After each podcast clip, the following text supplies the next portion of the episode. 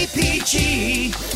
It's the airline pilot guy. Airline Pilot Guy, episode 337. Yeah, he's up in the sky. It's the airline pilot guy. Hello, you're listening to the Airline Pilot Guy Show, the view from our side of the cockpit door. I'm Captain Jeff, your host, broadcasting live from Studio 322 in the Embassy Suites Recording Studios in Des Moines, Iowa.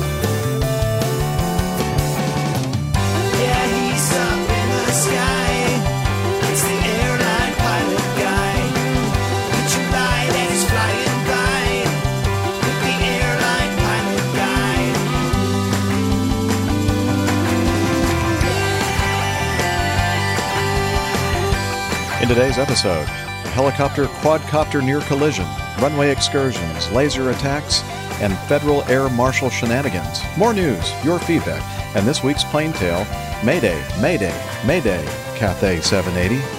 So get all settled in, tray tables and seat backs in their upright and locked positions. Electronic devices powered on. Flight 337 is ready for pushback.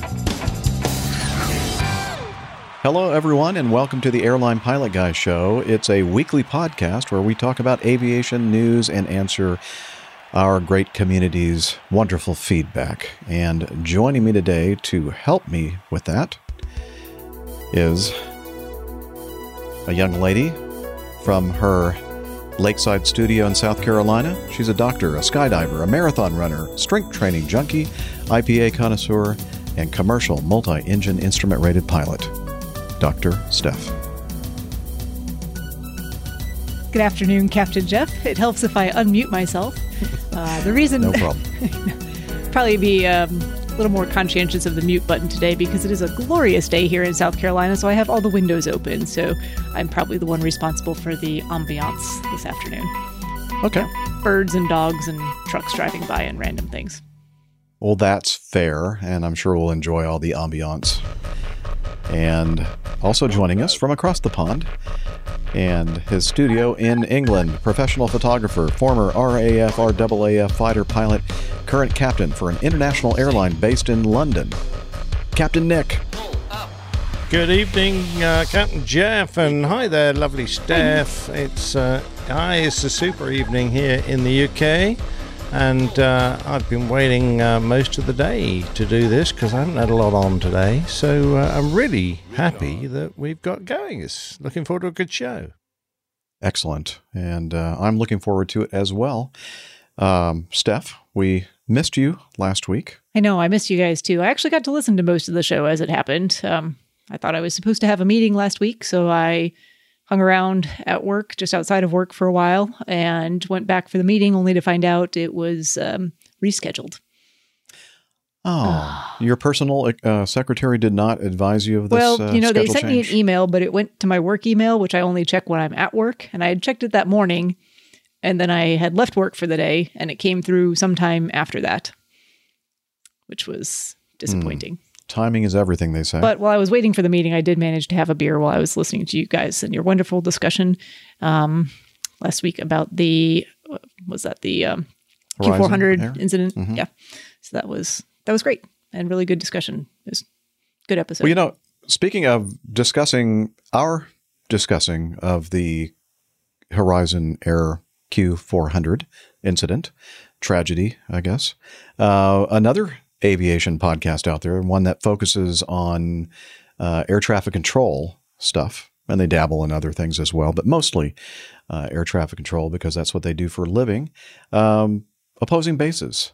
They uh, contacted me and Captain Nick and asked if it would be okay if they used some of our discussion regarding that on their show. And then they went on, oh, I'm sorry. different, different. Uh, Yeah, that's a completely different subject. you know, I, really I almost think stopped I'm you before that. losing but- my mind. I Hit the think. edit button. Hit the edit button. Yeah, Do you want to start again? man. It's uh, it's his age, folks. Don't worry. some, I'm not really sure how to recover this one. need some memory Um, juice there. Yeah, What I need is alcohol, and this is just water. Mm. That's my problem. That's, that's where you went wrong today. yeah. Yes. No, I mean today has just been one of those days where I've, I've been kind of in a funk, doing all kinds of weird things and you know stuff that I don't normally do. And I think, what's wrong? And then I'm thinking to myself, well, I still have like a little over five years to go before I'm forced to retire, but maybe I should retire now. Early I'll just put it down to uh, uh, the male menopause. yeah, that could be. Maybe I just didn't get a good, solid, you know, quality night's sleep or something. I don't know. Anyway, so I was going to try to make that great connection It between was- our was- show and their show, but it was a completely different subject. And that, that subject, and by the way, I'm just going to leave all this in because it's very entertaining. it may not be very educational, but it's very entertaining. So, um, yeah, what I was trying to do is tie something that we discussed last week with uh, another aviation podcast, Opposing Bases. Uh, and that actually was the incident regarding Shamrock uh, Aer Lingus taking off out of John F. Kennedy International and the very friendly John F. Kennedy controller and how he uh, reacted to it and then their their interchange, etc. If you, you listen to the show, you know what we're talking about last week's show. And uh, so that I thought that was kind of cool uh, to hear their perspective. I was listening to their recording, their shows uh, recording when I was on the way to work for my trip that I'm on now, and when I when I was taking the train, and uh, I was uh, it was very very interesting. I'm glad they did that, and I'm glad that we kind of have this sort of collaboration. Not really, but yeah. So. If you haven't listened to Opposing Bases podcast, you should uh, definitely do so, especially that last I'm, I'm looking forward to that episode. I haven't had a chance to listen yet, but I've actually got some different feedback about a different uh, incident that I want their commentary on because I think it's probably a good reminder for a lot of pilots out there. So look out, guys. I'm sending that your way probably this weekend. Yes. So if you're if you're listening to our show, look for that. Uh, oh yeah, uh, somebody in the chat room saying, uh, "Where's Dana?" Well, Dana is uh, still vacationing. Apparently, he's got uh, uh, a busy uh, social schedule going on there. I think he's got family in town Smyrna. or something. I think so. Yeah, in-laws. I think he said, Mm-hmm. and uh, very likely if the weather. I don't know what the weather's like in Atlanta today, but I would imagine they're probably out on that uh, big tri tritoon pontoon boat out on the lake, and uh, so I hope that they're having a great time. And we uh, Uh, it's it's Looney Tune, isn't it? Not a tri-tune. a Looney Tune, yeah. Well, no, the Looney Tune is the guy, the captain of the uh, the skipper of, of the boat. but um, anywho, oh, you know, keep in mind, by the way, Looney, because we're gonna we're gonna probably talk about that later in the show in feedback. We are. a reference to that uh, that word. Um, yeah. So, uh, and while speaking about the uh, opposing bases podcast, we would be uh, uh, remiss if we didn't uh, mention the fact that there's another great avi. I mean, uh, well, it's an aviation podcast that also. Uh, deals somewhat with air traffic control because its host is also an air traffic controller at a tower in Southern California. And that podcast by Brandon Gonzalez, or should I say BG? No, he uses his full name, uh, is called Podcasting on a Plane. And the uh, those two podcasts uh, just recently collaborated together, and uh, they had an interview. RH and uh, BG were interviewing each other, I guess, and uh, so they played half of it on the Opposing Bases podcast, and the other half on pod- podcasting on a plane podcast. So that's an interesting connection between two separate podcasts that well, you'll just have to listen to see that there are eerie similarities between the host of one of the hosts of Opposing Bases and the host of Podcasting on a Plane. So, very, uh, very cool stuff going on out there. Um, so, Steph, uh, other than the meeting that uh, was rescheduled last Thursday, what have you been up to? Um, so I was out of town for most of the rest of that week, which is why it was not a good week for me to join you guys on other days. That was kind of my one chance to maybe slide in and, and join you guys for a few hours on the show. Um, I had a continuing education event in Chicago, so I was there for the weekend, um, and turned it into a little bit of a vacation on the side too, which was which was nice. We actually had tickets to see Hamilton, so that was excellent. I can highly recommend the musical if anyone is on the fence about spending a lot of money to get tickets to go see it. Um, How much was it? Uh, more than I'm going to say. Uh, but we had excellent seats. Um, you know, kind of the front row of the dress circle, which is the first balcony in the theater in Chicago. So that was a little, yeah. Well, it was a it was a birthday gift for someone, so I don't mind Oh, spending a little bit extra money on it. And it was it was well worth it. It was a lovely evening, lovely Oh. weather in. Chicago. Yeah, exactly. That's how I like. Well, it's a gift. I'm I'm very envious of you seeing Hamilton. What was it like? Oh, it was it was amazing. I mean, if you if you listen at all to the soundtrack, the entire play is sung. So the soundtrack is the entire thing. So I already knew all of the music going into it, but it was just really wonderful to see it put all together on on stage and acted out. Um, definitely recommend. So, did you get a lot out of your conference? No, the uh, conference was fantastic. Um, that's one of the better conferences. Uh, I try to go to the high quality ones, the high yield ones. Um, it's always a good review. They always have good um, kind of uh, academic, well, more academic folks, folks than I, people who work at large academic centers and do a lot of teaching.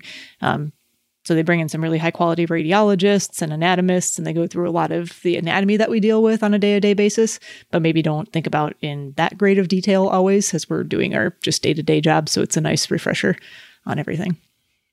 So. Let's talk anatomy. Shall no, we? let's not. No, let's Uh, not. we put- put I can hear that. tag. I can hear people turning off their podcast players right now. Just uh, Oh, we we, we love it. We all watch Grey's Anatomy. yeah, that's um exactly how it goes in the hospital, just like that. Yes. And then it was a it was a gorgeous weekend in Chicago. The weather was was good for the most part. A couple showers here and there. And unbeknownst to me, uh, there is an aviation uh, connection here. It was the Chicago Air and Water Show was on over the weekend, which for the money is the best air show I've been to in a long time because it's free. Um, Hey, So I went um, Sunday morning. We had some brunch. Uh, it was kind of a all day thing, ten to three. Had some brunch, and then I caught the train up to the North Avenue Beach, um, where there were about a million people. No joke. It was quite crowded. Um, no but it was just exaggeration. it was just me, and I didn't have any stuff with me, so I kicked off my flip flops. Had shorts on. I wandered right out to the you know the beach, the edge where the water comes up. So I was standing in the water, which was surprisingly warm for Lake Michigan. Um, I would guess maybe mid seventies. It felt that's all those people relieving themselves. yeah, probably. I mean, there were a lot of people in the water too. and um, I, as soon as I got there, first there was some um, I don't know which aerobatic team it was that was putting on a show as I was walking up. I couldn't quite tell from where I was, but it was a nice display. And then the next thing immediately was the F thirty five, and then it was the Aeroshell display team, and then um, Sean D. Tucker right after that in his his aerobatic display. And then there was a little bit of a gap. Then they had both the Golden Knights, the Army parachute demonstration team, as well as the I think it's the Navy Leapfrogs, their demonstration team as well. I I've never seen them before, but they were actually really good. Um, and then a little bit of a break again, another um, single pilot demonstration, uh, aerobatic demonstration. I forget who that was too, off the top of my head, and then closed out with the Thunderbirds. So for a What free- about? Do they have any married pilot demonstrations, or just the single pilot? just the single pilots, just just the ones that aren't. Uh, yeah, Was he- is one, he available? maybe, maybe. Um, but yeah, was- I, I, I didn't I didn't catch uh, were the Blues there. no, the Thunder Blue Angels? Thunderbirds, and every year it's one or Hmm. the other. I always manage to see the Thunderbirds. Doesn't matter which air show I go to, the Thunderbirds are there. It's never the Blue Angels. dear. So- But they they were fantastic. Actually, it was they put on a really long display. Um, I was surprised at how long they flew for, and uh, and I got very sunburned. So shame on me for not reapplying sunscreen. I did in the morning, but it clearly did not last the entire day. And then I still managed to get a 15 mile run in with my my cousin who lives in the Chicago area before I jumped on a plane and came home. Wow. So it was a jam packed weekend.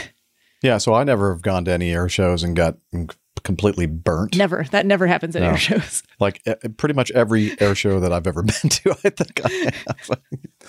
oh well. I, I was really impressed. I mean, it was a great, um, you know, for a free air show and right on. I mean, the you can't get a better location than that. It's right on the shore there on Lake Michigan. You've got the city kind of to the south in the background, and there's a lot of different places to watch it from. So if you ever find yourself in Chicago, I guess kind of this time of year in August, check and see if the Air and Water Show is on. Chicago. It's a great town. It's my kind of town. All right. Um, my apologies to Dean Martin and Frank Sinatra and anybody else who sang that song. The entire of the rat all trap, they, they all did, did Rat they? Pack. Did Rat they? Pack. I should say. Rat Pack. Yeah. Um, okay. Well, excellent. Well, we're glad that you could join us this week, Steph. Yes, me too. looking All forward to a good show. Uh, Nick, how about yourself, sir? Well, I'm back at work, so great. I did a trip to New York. Um, it was just a sort of uh, training trip, and uh, very went very well. I was very pleased that I hadn't forgotten how to fly the airplane. Uh, managed to put it down on the runway in New York without breaking anything, so that was kind of cool. in fact, uh, Ian, the training uh, captain, sitting beside me in the first officer seat, was uh, a very, very nice guy to do that kind of a uh, get, you know, clear the cobwebs out kind of trip. He he's got a lovely manner with him. He he's quite happy to um, you know remind you of the things you're not doing quite right, but in a very pleasant way. So they just delightful chap. So that was good.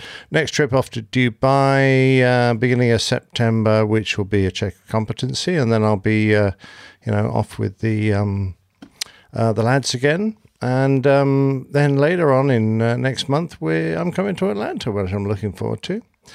Um, what else has been happening? Um, okay, apologies to opposing bases because I have had a couple of messages from the guys. Uh, I still need to send some feedback about uh, um, AJ's comment uh, that all aeroplanes need to be helicopters. I've composed that bit of feedback in my head so many times, uh, but I haven't actually got around to recording it yet. But when I do, it'll be a doozy. Um, and uh, of course, I understand they've uh, commented on our comments, so I look forward to. Um, hearing those as well. But uh, to be absolutely truthful, they fell off my podcast app and I never noticed. So I haven't actually had the usual reminders that there are you know one's waiting to listen to. So I usually have plenty of time to do that, walking the dogs and things. So that's great. Uh, on the same subject, uh, I have told uh, uh, which is the sort of uh, air traffic control centre for the UK, that they're looking for airline pilots to come and join them for their training days.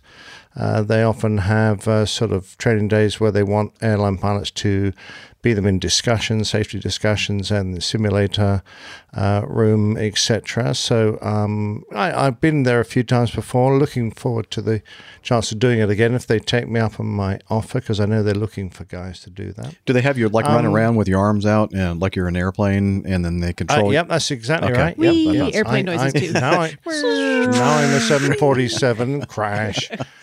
Oh. Now I'm a 787. I sit on the ground, and um, Don't move. now I'm an A340 and I fly like a bird. At least he didn't mention the Mad Dog, Jeff.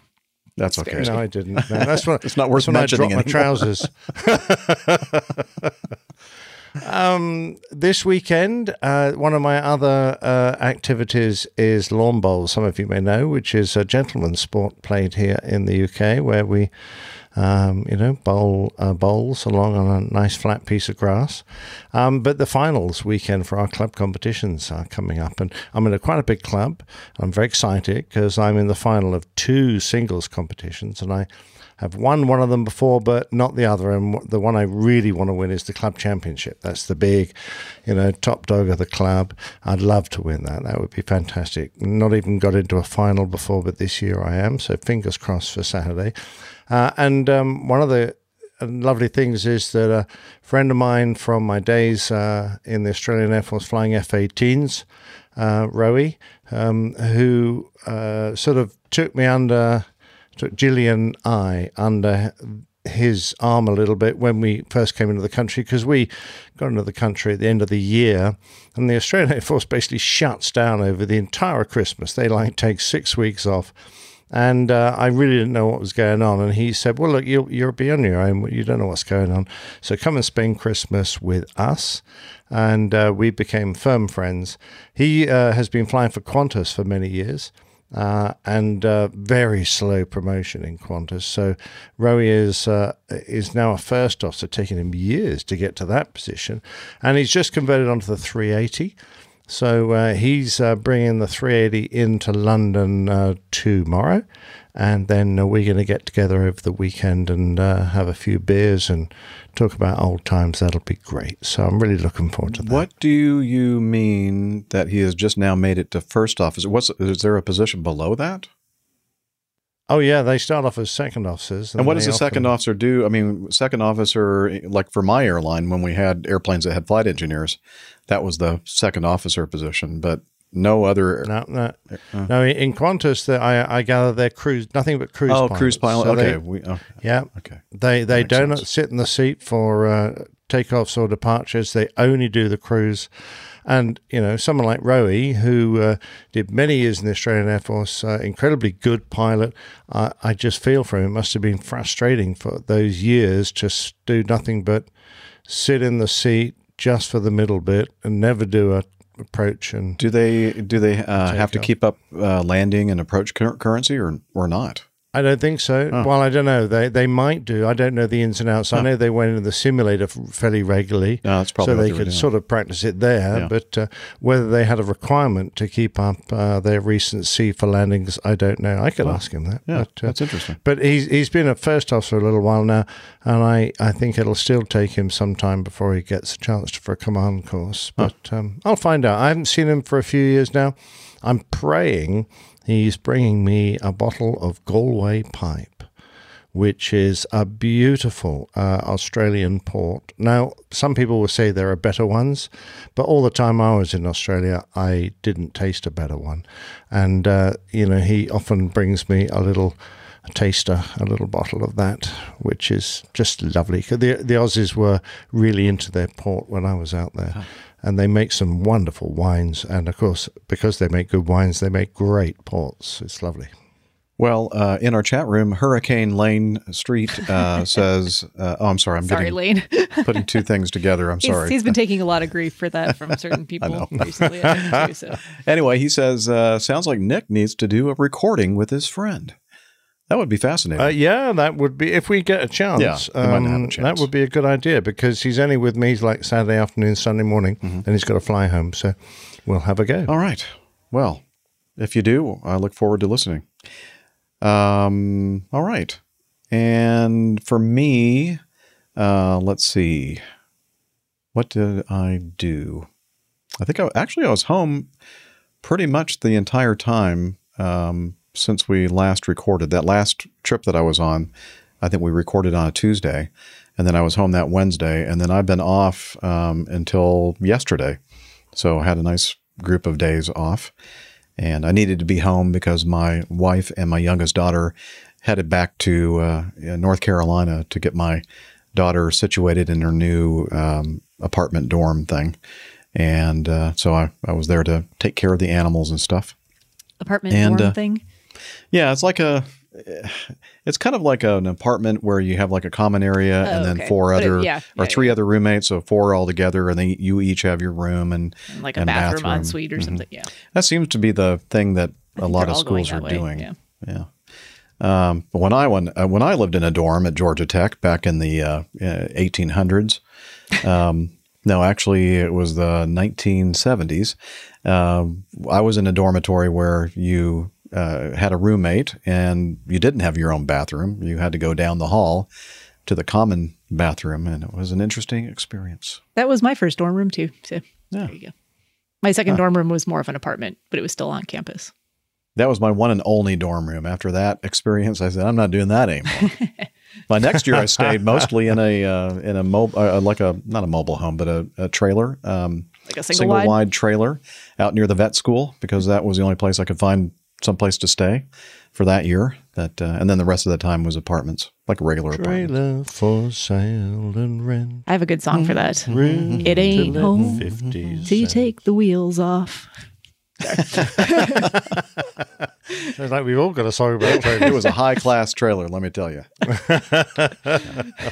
okay, anyway, uh, so here I am back on this trip. Uh, yesterday, I was uh, back at Dulles, where I was twice last trip, and uh, I met up with uh, Robert uh, Fairbairn. Uh, both of those days, both of those layovers last week, and he was uh, one of our guest hosts uh, in Steph's absence. And he, I told him again. I said, I, I hope you don't mind, but I'm back in or at Dulles in Fairfax, Virginia, and if you have nothing going on, let's get together and do something. And he said, Why don't we do lunch? So he um, actually, I managed to get myself to DCA uh, National Airport from where I was staying in Fairfax, and uh, he picked me up from there, and then we went to Annandale, Virginia, and I guess uh, they have a a very focused uh, co- concentration of Asian uh, style cuisine and restaurants there. And we were going to try to do a meetup, but um, uh, as far as I knew, nobody else was going to join us. It was just going to be Robert and I. And he goes, You know, uh, Korean barbecue. Have you ever been to a Korean barbecue restaurant? And I said, No, I have not. And he goes, I think uh, it's going to be like too much food for just the two of us. And I said, Okay, I, I trust your judgment. And he goes, Why don't we go to this um, Chinese uh, noodle shop kind of place? And I went, okay, let's do that. And so that's what we did. Had some great food from uh, uh, A and J Restaurant in Annandale. And uh, if you feel like uh, you know kicking in a little bit of uh, you know money uh, for that uh, promotion, feel free. It's feedback at airlinepilotguy.com. Actually, I should tell them. Uh, well, never mind. Um, so we did that. And then while we were there, uh, about halfway through, we were joined by another gentleman who has been at a previous APG meetup in Norfolk, Virginia. It was Joe Driver, and he was driving home from uh, the uh, Nag's Head or something like that. And he stopped in Norfolk, Virginia to be with us for our meetup there uh, several months ago. And uh, it turns out that Joe and I knew this. I just forgotten that he was up in the Maryland area, and he he drove down. I think it was about an hour drive for him, from what I can tell. Uh, but he joined us for lunch at A and J Restaurant. So it was nice seeing you, Joe. Thank you very much for taking the time to drive all that way, just for you know that little bit of a time uh, there at the restaurant. But we enjoyed each other's company, and uh, so that and I didn't record any audio, so you are spared. You don't have to listen to meetup audio this week. Aw. I think it's quite nice when you have a meetup and you don't have to do. I know, it's kind of refreshing. It's, yeah, it's good fun. You can actually concentrate on you know What's actually having on? conversations with Enjoying it, each other's company. Absolutely. people. Yeah. Yeah. So um, next trip, I'm in Sarasota for two layovers uh, at the end of this month, and I'm thinking uh, we're not sure exactly when we're going to be recording the next episode next week, um, but I can tell you that um, one of those days we can have some sort of a meetup. So if you're listening to the show, you're caught up with the podcast, and I'll put this out on social media as well. One of those days, probably the first layover I have there, the 28th uh, in Sarasota, Florida, and we'll get together and go to, to a barbecue place or maybe that uh, there's some fish camp restaurant or something like that. Uh, a lot of people uh, say it was pretty good, so we'll uh, be open to, to suggestions, but uh, we'll probably have some kind of a an APG meetup there. Uh, again, that's either the 28th or the 29th, I believe. I don't have my calendar in front of me, but in my notes here, I say 28th, maybe Sarasota meetup, SRQ. Be there, baby. And then um, in September, uh, so I, we have a, a, a good friend and uh, uh, APG community member, Tanya. You probably heard her send us feedback uh, on previous shows. And she contacted me and said, Jeff, I'm going to be flying from Atlanta to Newark on Friday, the 21st of September on Acme Airlines. And I want you to be my captain. I went, oh, well, okay. I, I'll see uh, what I can do about that. And so I looked at the trip and I kind of went, eh, it's not the kind of trip that I would bid. It has four legs on the, you know, scheduled for four legs on that third day. And I'm thinking, and it's flying later in the day than I like to, but Tanya, love you. So uh, I bid for that trip and got it. And bonus is, Yeah, the guy that was flying was probably going, whoa! yeah. well, no, no, it was in the open. It was like the initial bid. it was open. Yeah, Yeah, nobody wanted it. yeah, Okay, well, it probably. Yeah, I don't think that anybody in my seniority range would. I mean, it even flies into a Saturday, Four, and that. four legs must be a dog of a trip. Yeah, well, it's not. Uh, the first day is not bad. I think it's only one leg to Columbus, Ohio. So we're going to probably have a brief meetup there uh, because it's a very early morning the next day for me. So uh, Columbus, Ohio, if you're in the area, James and uh, Jen, um, maybe uh, get together for a quick uh, meetup. And then the next day, uh, two legs to St. Louis, and I get in around midday in St. Louis. And so there are, have already been some folks that I've been talking to about a meetup there in St. Louis on the 20th. So if you're listening to this and you're in that area, Uh, make sure that you sign yourself up for Slack. Hillel can tell you about. Hillel, no, not not yet. It's not time yet. Too soon. Too soon. Hello. Yes, too soon. Anyway, he'll tell you about how you can uh, join Slack, um, and uh, we'll try to communicate via Twitter and Facebook as well. So uh, that that should be fun. I'm not sure where we're going to be and what time and all that kind of stuff, but that'll be the uh, twentieth of uh, September in St. Louis, and then, as I said, the next day is my long four leg day. But hopefully, I know it's going to happen. I specifically bid for this that means that I'm going to get a reroute or something's going to happen and we're not going to end up in uh, flying from Atlanta to Newark. It'll be somebody else. But hey, I'm trying. I'm trying. Best Just you can do. wife. Best you can do. Yes. The thought that and counts. Uh, that's the thought that counts. That's for sure. So that's about it for me. Uh, tomorrow, um, end up going to Atlanta and then doing a Birmingham turnaround. Uh, Birmingham, but we call it Birmingham. It's Alabama, y'all. And uh, home in the uh, afternoon. And oh, I got a. Uh, I'm good for another six months. You'll be happy to know I, I had a FAA physical uh, with a new AME uh, who I really like a lot, and uh, so that's going to work out well, I think, for the future. And uh, he said, "Jeff, how long has it been since you've done blood work?" And I said, "I don't know.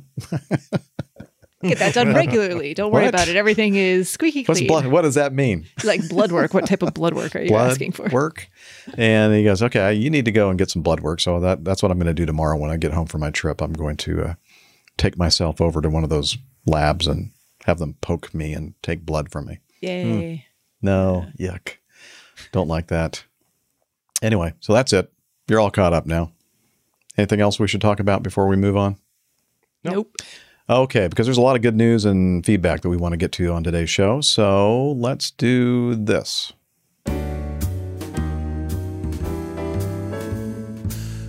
Johnny, how much more coffee? No thanks. I love coffee. I love tea. I love the APG community. Coffee and tea and the Java and me. Come on, Steph, sing with me. Cup, a Cup, a cup. I see her. She's muted, but I can see her mouth moving. She, Remember that can see her- latency thing where it just won't match up right? Yeah. Yeah, okay. That's my excuse. All right. We'll have to take what we can get, I guess. Uh, okay, Coffee Fund. We played the Java Jive. That's the the Jeff Smith uh, who uh, is singing the Java Jive for us. And the reason why we're doing that is because we're talking about the Coffee Fund. That's your way to contribute to our show. And if you have the resources to do so, we would appreciate it. And if you want to find out how to do that, I'll tell you at the very end of this little segment. But since the last show, we have some new classic Coffee Fund contributors David Wilson, Matt Moranto, and Philip Boyd. And the other way to do it is become a patron via Patreon. And we have some new producers uh, Kevin Then and Claire Aitken.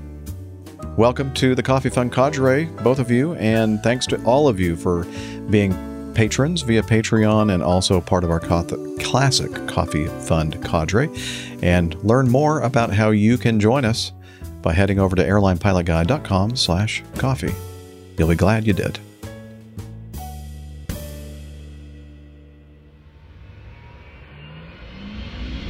Stand by for news.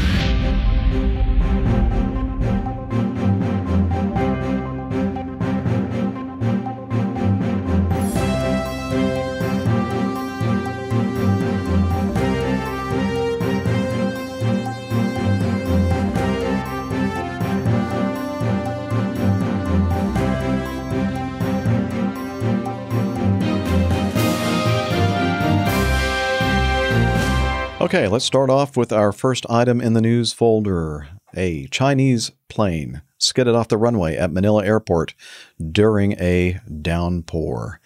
Um, a Chinese plane. Do they mean a Chinese made plane or a plane owned by China? A Chinese um, airline of some sort. Yeah, I don't like this headline. You don't like the, So- the grammar, the way it's composed. Yeah, it just doesn't. It's not working for me. It's And a this it's a from- Boeing aircraft. And this is from which will make timing. me No, no, happy. It looks it looks like some awful 737. It is a I 737. don't think the Chinese make those. They don't. but they might as well have done. Maybe they make some parts for it. Seems like they make Probably parts do. for everything. Yeah, the air, the gear and the wings and the fuselage, tailplane, fin, Ah, engines, moving on, as cockpit. Matt Smith likes to say. seats. Moving on, a Xiamen Air plane sits on the grassy portion of the runway of the Ninoy Aqu- Aquino International Airport. Nailed it. It's uh, yeah, as I always do. After it skidded off the runway while, while landing August seventeenth, twenty eighteen. And uh, did you watch the video? There's a video connected to this. Oh no, I missed the video. Oh, yeah, you because you really do need to watch it. So do that. Well, okay. while I'm reading Here, this stuff. Continue talking. Okay. Uh, all the passengers and crew were safe. they Where's the were uh, video? landed. Oh, um, hmm. You might have to actually click on the, uh, The link to the actual article, and then I think that you'll see it there. I hope. Um, or is it in the second article that we have here? I don't know, but if you don't get a chance to see it, stuff you should. We'll try to figure out what the actual link is to that video because it shows it's a in cabin video, and uh, the person taking the video is pointing the camera outside the window, and you can see the left engine um, pylon and left engine, and you can see the runway approaching as it's making its transition from approach to landing. And you can kind of see, uh, from what I can tell on the video, very, very close to the left side of the uh, the runway, uh, not in the center of the runway, unless it's a very narrow runway, which I don't believe it is. Um, and uh, apparently, it was raining like all get out, and um, it touched down pretty hard. And then, because shortly after it touches down, and you can hear some rumbling and people screaming, it stops. so, the the recording that is. The screaming And- stuff. Oh, yeah, uh, the whole thing stops. but uh, again, apparently nobody was seriously injured. Uh, it landed uh, at uh, Manila's airport in a downpour near midnight, then got stuck in a muddy field with one engine and wheel ripped off before its 157 passengers and eight crew scrambled out through an emergency slide. Only a few passengers sustained bruises at all, but uh, they were all taken uh, into the airport terminal, were given blankets and food before being taken to a hotel and paid a large sum of money for them not to talk about this ever again. no, I'm sorry, I added that part. Um, let's see. Uh, the 737 was from China's coastal city of Xiamen, appeared to have bounced in a hard landing, then veered off the runway shortly thereafter and rolled toward a rain soaked grassy area with its lights off. Now, that, not understanding that one. Uh, we think that when it landed, the plane swerved to the left and veered off the runway, said Monreal, who expressed relief that a disaster had been avoided. And so I guess they're going to see what's on the plane's flight recorder and voice recorder and try to get down to the bottom. Now, uh, honestly, I haven't checked on the uh, any updates to this in the last few days, so I'm not sure if they have determined anything at all. But uh, looks like um, it closed down the runway there at Manila for quite a number of days, and uh, or at least, well, I'm not sure till 5 a.m. Saturday. When did this happen? No, I guess it wasn't too long. They finally managed to uh, get the thing pulled out of the muck and out of the way so they could reuse that or use that runway again. Oh, okay. So that's all I have to say about that, I guess. But I thought that was uh, another interesting runway excursion. Any yeah, the industry has taken a lot of interest in these because it is one of the most common um, problems that lead to uh, accidents, and this has got to be termed an accident, surely, um, rather than an incident. Um, and uh, we're all very conscious now of landing distances, and uh, we practice go arounds from on the runway when we decide to bolt when things aren't looking good. We practice very low go arounds because everything is now uh, um, centered around getting the approach stable and organized so that when you do land uh, and you've done really careful calculations in land distance, this sort of thing shouldn't happen. Now, of course, if he re- if he met a really unexpectedly um, difficult uh, wind gust or a down um, burst or something, then uh, of course this sort of thing, you, you, you know, the weather really takes control of your airplane, shakes it around. There's not a lot you can do about it. Um, but hopefully you've had the common sense not to even attempt an approach if it looks that bad, But uh, of course, not all these airfields uh, have sophisticated equipment around them that might indicate uh, uh, wind shears. Uh, they may not have particularly good weather radar around there.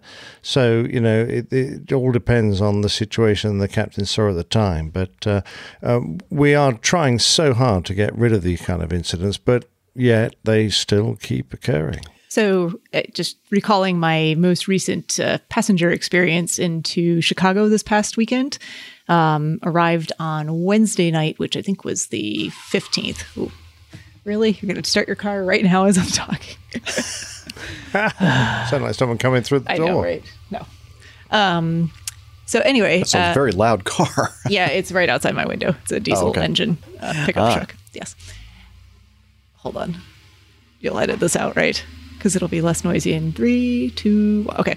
So anyway, we're um, as a passenger flying. Uh, it was a Nick will love. It was a 737, uh, 700 series aircraft Ooh, brave girl. flying brave into girl. Chicago's Midway Airport, and they had some. Um, actually, I think um, uh, O'Hare at the time was on a ground delay because of large thunderstorms in the area, and um, we were landing on two two left, so we made a nice approach over Lake Michigan, and then there's a left turn as we were coming in from the the east, and lined up with the runway, and it's you know beautiful blue skies where we are, and about a quarter mile final, it just starts pouring like pouring rain. Clearly one of those thunderstorms cells was i don't know that that one was a thunderstorm but you know a decent rain shower. Um, but happened you know quite close to the ground um, short final there. In my mind i was just thinking gosh that's just me flying as a private pilot in a small aircraft. Obviously that's not something i'm attempting but just to transition from that environment of hey everything looks great to all of a sudden you know reduced visibility usually train for that to happen kind of the other way around. Things get better as you get closer to the ground instead of unless you're flying into fog or something like that, low to the ground. Um, but it was a you know it was a fun landing. Um, runway two two left has an available landing distance of six thousand four hundred and forty five feet, which is just under two thousand meters. Um, I was sitting pretty close to the main gear on the left side, down the the back of the cabin, and I watched as the thousand foot mark went by, and we weren't on the ground, so there was some uh, quite heavy braking. But cheers to those guys for doing a good job and getting us safely stopped at the end of the runway. Yeah, you, you do worry a little bit sometimes. There was a you? Lot do, of there was a lot of water on that runway because I turned around and watched the plane behind us land after we had vacated the runway, and you know there's always a lot of spray when you're using reversers and things like that, but you could watch the water coming off of the nose gear, off of the nose tire, just how much water they were Oh, wow. going through. Um, Yeah. It was yeah, it was quite a lot of water on the field. So And the difference between wet and contaminated, you don't need a great deal of standing water. Uh, No. And not a lot of people would ever th- consider doing contaminated runway calcul- braking distance calculations. Um, yeah, that's it is a problem sometimes. Ne- Neville Bounds says, This sounds like Pip's landing at Seething last Saturday. Had to pay two landing fees. oh my, Ah, he's not even here to defend himself. I know. That's really, really Yeah, sad. he's Yeah. just getting some extra practice in. Right. I hope you logged them both. Yeah, well, I mean, absolutely get credit where Yeah, credit's you should. Um, this says the second article in this uh, says initial feedback from Manila Tower, and then they have some Filipino language mixed into this paragraph. So I'm not going to even attempt to read that. Tagalog. Anyway, it says that Manila, Manila Tower tried to. Uh, oh no, the plane approached. Uh, tried to approach for landing once and did not push through and then return. So it sounds like this is their second attempt on an approach and landing. And the first one, uh, they said, no, we're not doing this. Just not not good. And then maybe there was some pressure because of the fuel state and where they were going to have to go to uh, if they had to divert. And they decided, well, we're going to give this one a go. We're going to concentrate more this time. And it didn't turn out very well. yeah, they'll like that help. yeah. But uh, anyway, I think that's an interesting fact uh, in this situation. Okay. Let's move on to this one. Um, this was actually a tweet, and I think I, I must have seen this on Twitter from somebody in our community. Uh, but uh, Kris Van Cleave is the the tweeter, um, and he says at CBS News has obtained what appears to show a near collision between a helicopter and a drone, a quadcopter actually, off of Hollywood, Florida. which is near Fort Lauderdale. Uh, the chopper passes just below the drone, according to the, I'm quoting from the tweet. tweet. The FAA is investigating. And then with this, there's also some video footage. Now, for the crew here, I think that's, I just have a still here, not a. I've watched this, so Okay. I did see this. Yeah, it's pretty um, pretty interesting. You don't really see anything until like the very last minute, and then you see this helicopter come into view, and then goes by right below the camera mounted on this uh, what we'll call a drone. And uh, it was close, but I don't believe there was any collision there, but almost.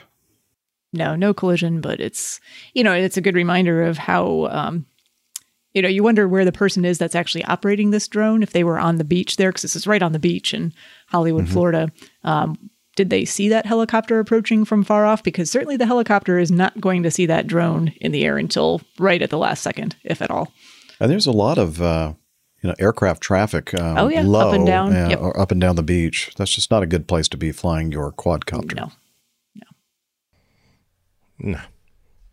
No, uh, he came quite close by the look of it, you know, just visually looking at it. And of course, there's always a bit of distortion. It's wide angle lens, but 20 or 30 feet above him, uh, that's where the drone was positioned. So uh, I was going, whoo, yeah, not not good.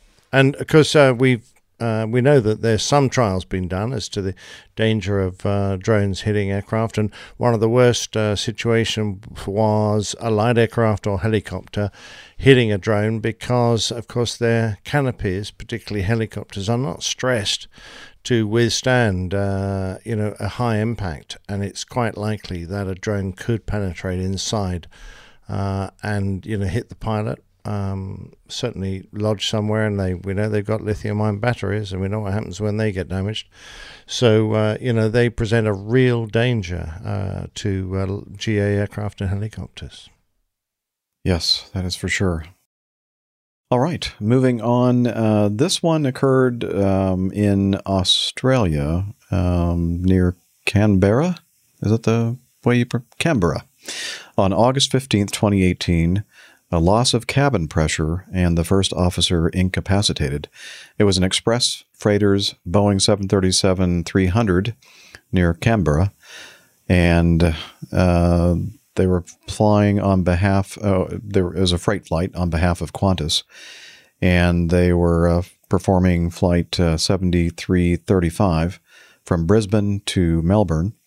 They were en route at flight level 260, about 110 miles northwest of Canberra, when the crew received wing body overheat warning, which resulted in a reduction of cabin pressure. The crew donned their oxygen masks and descended the aircraft to flight level 200. First officer became incapacitated, however. The captain decided the uh, or descended the aircraft to 8,000 feet, advised they were diverting to Canberra, requested emergency services on standby, an ambulance to meet the aircraft on arrival, and stairs for medics to enter the aircraft. On final approach, already in contact with Tower, the captain advised the first officer was still unconscious. The aircraft landed on runway 35 without further incident. The first officer was taken to a hospital. Now, um, this is from the Aviation Herald, and one of the commenters um, uh, that I have highlighted here in what we're looking at, uh, the APG crew, uh, he writes um, that is completely incorrect. Um, he, the captain stated to the uh, medics that the first officer is coherent and think he is all good and he's still conscious and everything like that. so, um, and apparently there was an ATC ATC recording of this, and this person commenting said the ATC recording is very clear. So, um, Yeah, I think it would be. I mean, if it's unconsciousness just due to loss of cabin pressure at high altitude, unless there's something else unusual going on with that uh, first officer's physiologic state, normal physiologic state, he should regain consciousness. so I would imagine then perhaps there is something going on. I mean, if that happened to any of us and we passed out, I think we'd say, "Hmm, probably shouldn't pass out." Well, I, it- so what they were at flight level. Twenty six and uh, You could pass out at that eight. level if you're know, without but- oxygen for long yeah, I enough. wonder but how you long- should. yeah. I mean, depending on how long, I have to go back and look at those um, time of useful consciousness at different Two altitudes. a half minutes Yeah, at 'cause- 25,000. So that's a long time to go without putting an oxygen mask on. But uh, yeah, I mean, But I'm not even sure that they, you know, they said that uh, I guess they must have run some kind of a procedure with this um, body wing body overheat message, and I'm I don't know anything about this. I've never, I don't know exactly what this is, but I suspect it has something to do with the ducting, the high pressure pneumatic ducting, and there are sensors that sense temperatures, and if it's getting to be a high temperature, there's probably some kind of a rupture in the pneumatic, which of course would lead to a loss of cabin pressure. I don't know if it was a complete loss or just a partial loss. And uh, yeah, regardless, they descended. They did the right thing, just in case there was a complete uh, reduction of of cabin pressure. Uh, so you know, th- there's still some details in this I think are missing for us. So I'm not sure, but uh, yeah, there, I mean, I think there's something else going on that we're not aware of here. I don't think it was just due to, you know, a, a brief loss of consciousness due to. Well, let, us bear in mind that not many uh, civil pilots get a chance to do any hypoxia training or uh, cabin depre- de uh, pressurization, decompression training. So it the first time they get it for real is the first time they'll get it, and it is quite a dramatic event. Um, so they won't be used to the physiological effects. Um, and there's lots of things that might have occurred. He might have had low blood oxy anyway through another medical problem, Correct. and the reduction in the uh, oxygen pressure uh, was sufficient to render him unconscious for a short while. He might have hyperventilated himself uh, unconscious because he was overly anxious. Or Uh, there's stressed, lots yeah. of things I that mean- might have occurred. Yeah. So you know, I get the feeling that uh, uh, he might have worked himself into a bit of a, a lather, or perhaps he just uh, suffered badly. But the fact is that the reason, one of the reasons we get reasonably intensive medicals, is to ensure that we are fit enough to be able to cope with these sort of events without flaking out. Because good heavens, if both of you flaked out, then you know the airplane uncontrolled at that altitude, everyone on board is eventually going to die. Uh, that is, you know, serious. So, And people yeah, can have different um, symptoms with regards to hypoxia. Um, you know, they should resolve once you resolve the hypoxia. But uh, you know, if he was feeling perhaps nauseated or queasy because of it, that's something that I think could last or stick around a little bit longer, um, make him feel potentially unwell. So I mean, there's just all kind. I mean, that's just one example of many things that he could have been experiencing. nauseated. You used the right word. I did. Yes, Okay. you did. Why? Because a lot, a lot of people would say he would have gotten nauseous, and that's when you're making somebody else sick. Well, maybe. yeah. No, I'm just kidding.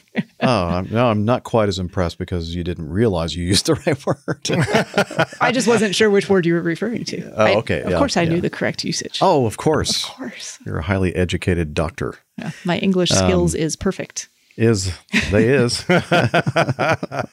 um, so uh, what was I going to say? Oh, Nick, you said most civilian, and that's true. Most civilian pilots don't uh, get the opportunity that uh, all of us military pilots do, and get to you know get into a uh, an o- what do we call an oxygen chamber or uh, hyperbaric, Hyperbaric. Well, hyp- uh, Yeah. hypo something hypobaric. something barrack.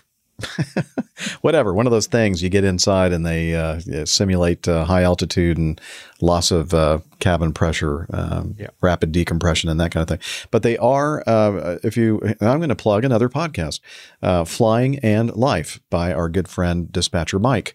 Uh, when he was at Oshkosh this past uh, July, um, he visited, um, I think it was The FAA being- runs it. I yeah, think. the FAA ran some kind of a thing where you can go in and simulate. And I think that they do is they add a higher level of nitrogen, which I guess results in a lower level of oxygen in whatever. I'm not sure how their hypoxia chamber works, but that Right. sounds. I think he talked But- about it. Doesn't sound like it's so much of a chamber as just you know, a mask on and, and, and depriving yourself of oxygen. Yeah. Right. And they do have actually really low cost um, simulators that it it just uh, consist of essentially a mask and they restrict your breathing. And uh, uh, so there are other ways to simulate uh, hypoxia. Uh, and But it's good because, you know, it may not be as fancy as what Nick and I got a chance to uh, experience. Uh, but at least it gives you that. Um, the demonstration of how your cognitive abilities really decline pretty rapidly, and how you know some of us uh, see blue fingernails or our lips are turning blue with cyanosis. Yep. and other Um, other symptoms too you know it's a good chance for you to recognize what symptoms you're most likely to experience first because for you for the individual it's likely more likely than not to be the same things each time you experience it but it'll be different between different people so you can't rely on someone else's symptoms to know what you're going to feel or experience but if you already know how you react to it then that's that's a big heads up and you're more likely to recognize it Right. Yeah, that's very true. And you, you but you've got to do it a few times because you need to be able to get it out of your um, short-term memory into your long-term memory, which is a chemical memory, because your short-term memory is wiped out by hypoxia. Which is why when you come around, you takes you a moment to work out that you're actually in an airplane. Oh yeah, I remember now. I was in. I'm in an airplane. This is what's going on. Can take twenty or thirty seconds. Uh, and if you don't have um, those symptoms embedded in your chemical memory, your brain can't recall them because your short-term memory is disappearing. You've got to have done it a few times, and then you learn to recognize it. So doing it just once is is a great idea. But if uh, you're a regular visitor to Oshkosh and you are concerned about this sort of thing, then go and do it uh, you know, once every year for a few years, and then there's a good chance that you'll never forget it when you actually have a real hypoxic or hypoxia moment. That explains the way I'm behaving today. I must be experiencing hypoxic? hypoxia. Could be. for all I know, I may have been passed yeah. out for several hours. I just don't remember it. Yeah, you do look a bit passed out. Thank you. All right. Continuing on with uh, this one, uh, an RAAF warplane's engine destroyed itself, causing, why would it do that? Causing $120 million fire. Uh, Nick, since you flew um, a version of this airplane, right? Uh, this is a Uh, Growler. Yeah, I, I, yeah. I, this is a growler, so this is the Super Hornet. But Mm-hmm. I, I flew the what is now t- quaintly termed the classic. Oh, you know what? I saw something on Twitter uh, last week, and uh, Yeah. they they were showing an FA eighteen, um, and they said it was a it was a World War II airplane. Yeah, yes, I saw that. Does And I said, yeah, great. I sent a, a tweet to uh, Nick, and I said, and and you thought my airplane was old. So yeah, Yeah. exactly. Right. Anyone else upon So reading the- this, um, just real quick, the the headline here, think this engine will self destruct in three, two. Well, anyway, Oh, I love it. sorry. Go that's ahead, smart, right? No, that was a Mission Impossible. Mission Impossible. yeah. Yeah. All right, so Nick, Okay. why don't you go ahead and take this one? Yeah, so the Royal Australian Air Force pride itself on having some pretty decent uh, aircraft, and they have had the uh, the FA-18 uh, since it replaced the Mirage back in the uh, late 80s, about uh, 87. So now they have um, purchased uh, the Growler, um, and it's the Super Hornet. So they were flying this out of Nellis, and I'm just trying to look for appropriate place to join this. So, two Australian Air Force pilots are being praised for their expert response to a dramatic engine malfunction that saw their advanced electronic warfare plane skid across a US runway before catching fire. Uh, the newly delivered uh, EA 18G Growlers.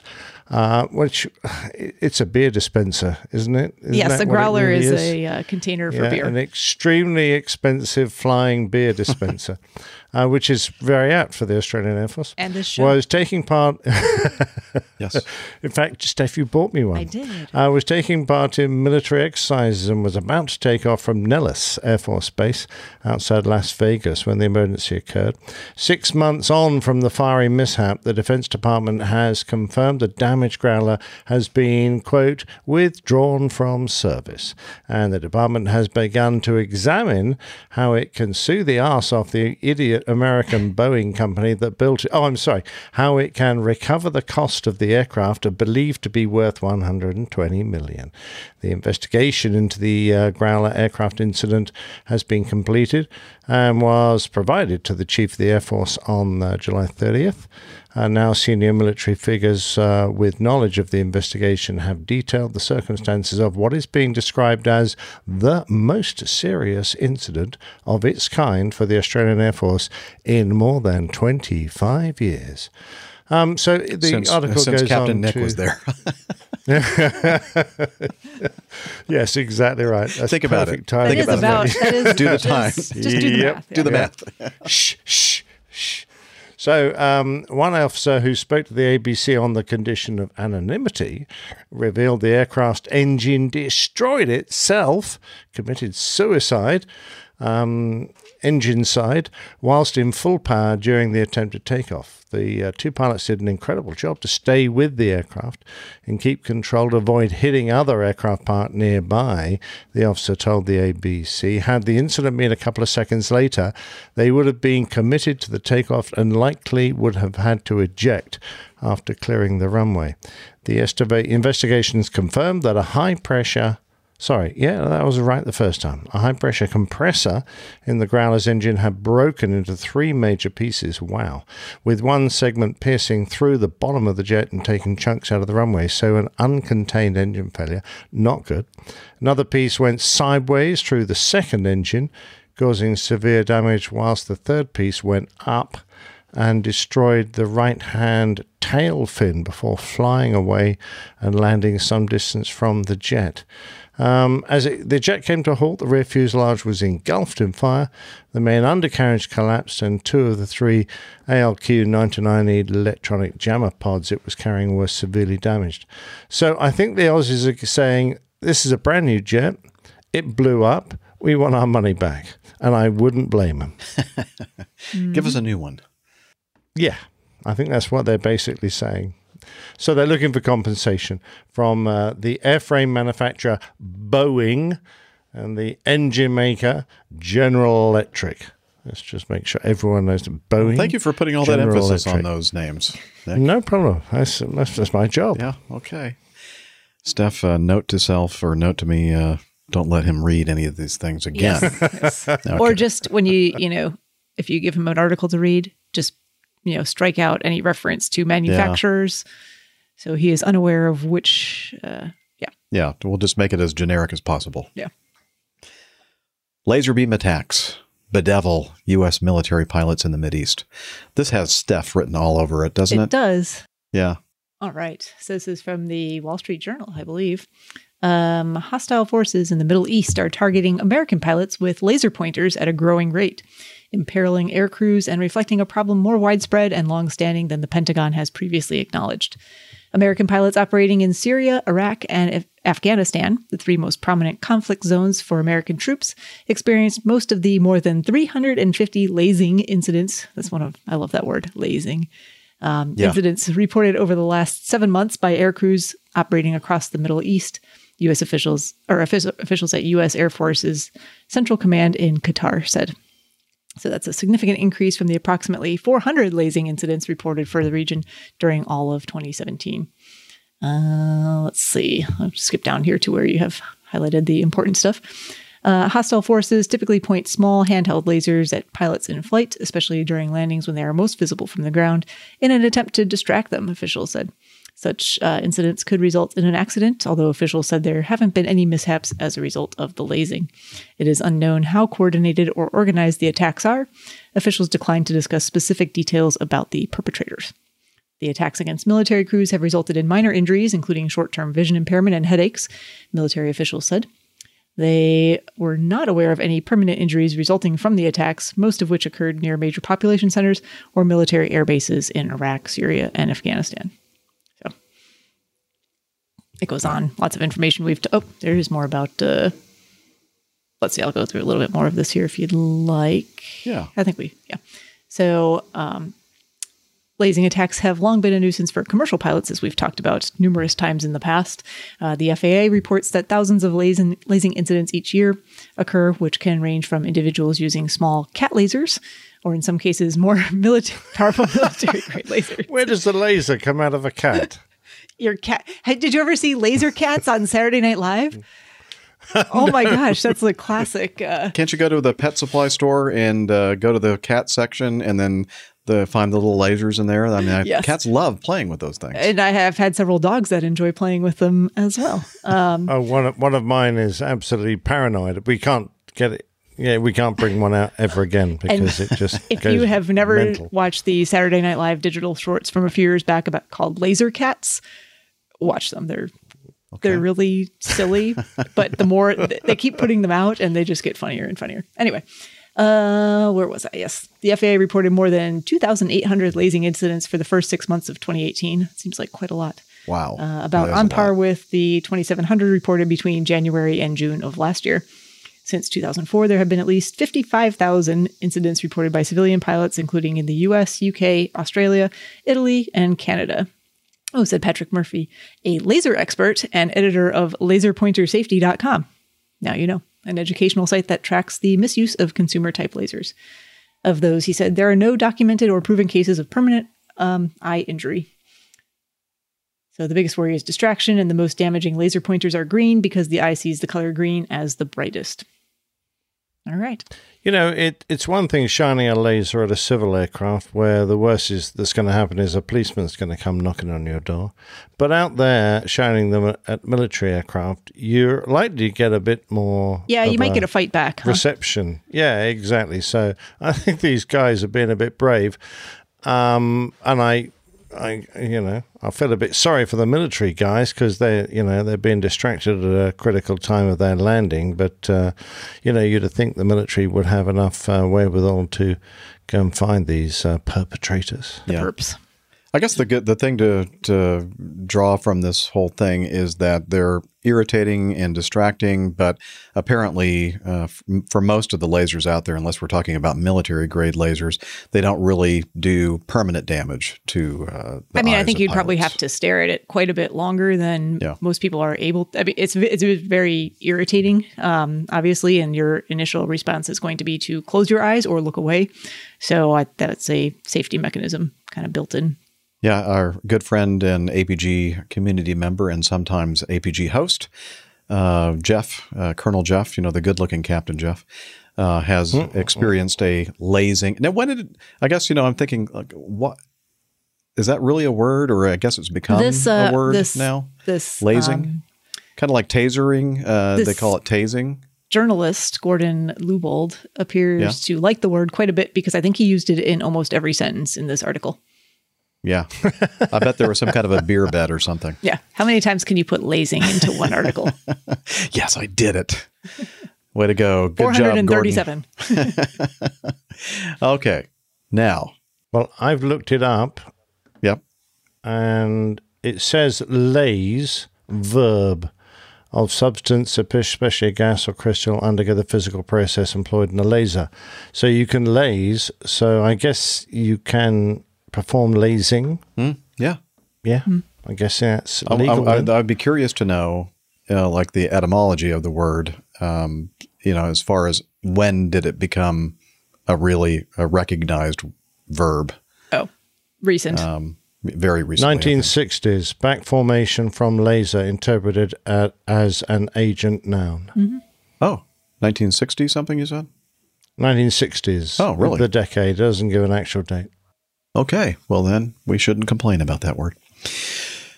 Pilots on United Airlines Flight 3531, operated by Republic Airlines, call sign Brickyard, declared an emergency Monday night en route to MSP because a passenger. Well, let's let you listen to the audio. Clear to land 30 left, Brickyard 3531. And Tower Brickyard 3531, do you want us engine shut down as soon as we hit the de-ice pad? Brickyard 3531 for now. Affirmative. Uh, plan to turn off at Mike or Alpha 8, your discretion, and park in the 12 right de-ice pad. We haven't had any word yet on whether you need to shut down the engine. Roger, Brickyard 3531. Brickyard 3531, affirmative. Turn right at Alpha 8. Park in any spot. They're going to bring air stairs to you. You can shut them down. And the uh, everyone's been notified. They're on their way. Roger, copy all instructions, Brickyard 3531. Brickyard 3531 is in the pad. It looks like spot 3. We're facing uh, zero, or we're going to Brickyard 3531, it's not a problem. We're not going to depart 30 left. Any spot you want to park to shut it down, they will bring air stairs out to you. We're just waiting on uh, someone to show up. Roger, and we're facing the terminal, Brickyard 3531. Brickyard 3531. Everyone's been called. We should have people to you shortly. Do you require any other assistance at this time that uh, we might have missed? No, right now everything's quiet. Uh, we're just trying not to uh, raise suspicion just in case this is a, a serious issue. So we're just sitting here. We're going to tell them that we're waiting on our gate. It's occupied. Brickyard 3531, Roger. And Tower Brickyard 3531. Brickyard 3531, Tower. Okay, so we just got a confirmation from uh, United Ops via our dispatch on the ACARS. They are confirming that both of those gentlemen are air marshals. Uh, the reason we declared an emergency for suspicious reasons is because the air marshal actually showed our flight attendant his gun, which uh, my first officer is a FFDO. He's not armed at this time, but he was saying that is completely against SOP uh, for them to show their firearm. So that's the reason we declared an emergency. But they did say that apparently both of these guys are federal air marshals. Brickyard 3531, Roger. They are bringing the stairs out to you now. Do you want to continue to a gate, or would you uh, like to deplane them from there?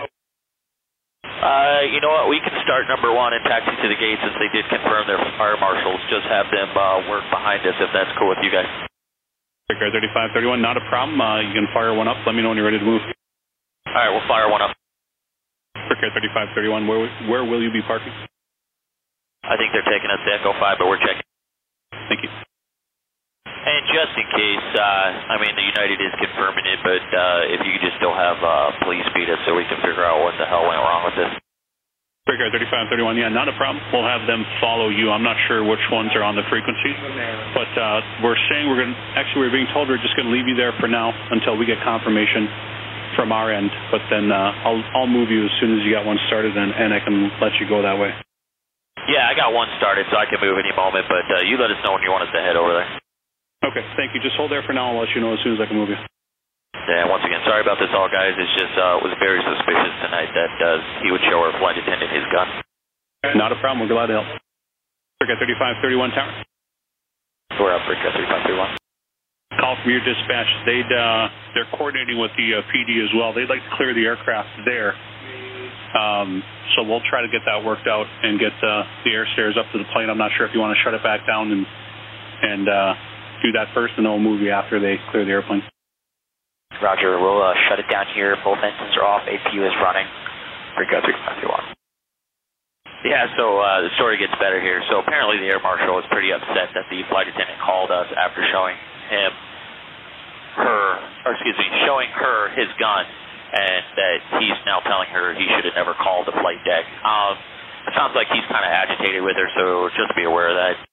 Brickyard 3531, Roger. We'll pass that along. Yeah, this is a whole uh, mess here. From what I understand, I don't know why he didn't show her her badge, his badge. Um, the story goes down that uh, he walked up to her, said he needed to see the manifest, demanded it. He was trying to find a passenger, and showed her showed her his gun. And uh, she just found that super suspicious, especially since we didn't even know we had FAMs on board. Roger. Ops 43, Roger. And Brickyard 3531, the air stairs and the PD are moving now if you want to inform the flight attendants to disarm the doors. Roger. And tower for Brickyard 3531.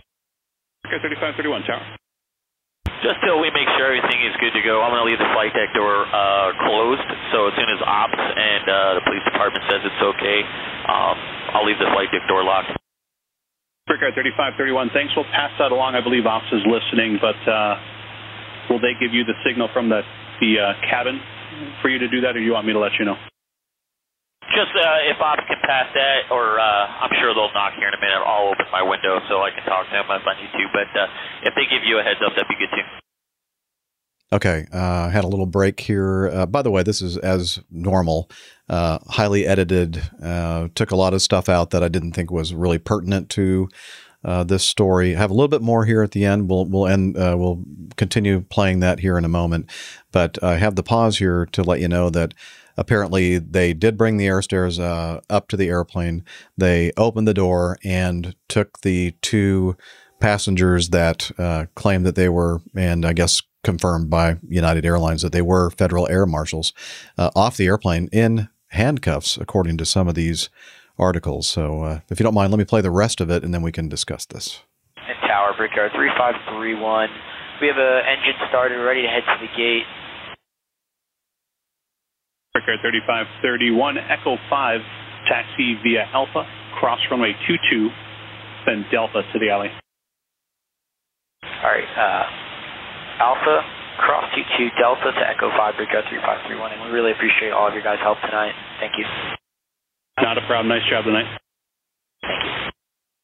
Brickyard 3531, just confirm the gate Echo 5. Correct, sir. Echo 5, Brickyard 3531. It's uh, inside this alley here on the left-hand side, if I remember correctly. Thank you. You remember correctly. Been here six times in the last two months. None more memorable than this. Yeah, the last time I came out of medical emergency, so I think I just need to stop dating to come to Minneapolis. Okay, I thought that was a It's little not his humorous Force, exchange at the end. so uh, this is the uh, what did he say? Six times in the last two months, and two Yeah. of these were um, you know, Emergencies. yeah, emergencies, and unusual incidents. situations. Yeah. So, um, yeah. So I was, when I was first listening to this, I have to admit, I'm thinking, I think they're like really totally overreacting. Of course, that was before I knew some of the details as were revealed later in this audio tape, or not audio tape, audio recording. And uh, so when I listened to it a, a little bit more, and I started learning more of the details here, this this guy, first of all, the um, the flight crew, uh, the captain, uh, must be informed by the gate agent that, and and I have to be careful about what I say here because I'm sure that some of this is not really for public might- consumption. oh, yeah. So. Uh, but I'll try to be as generic and as basic as I can here.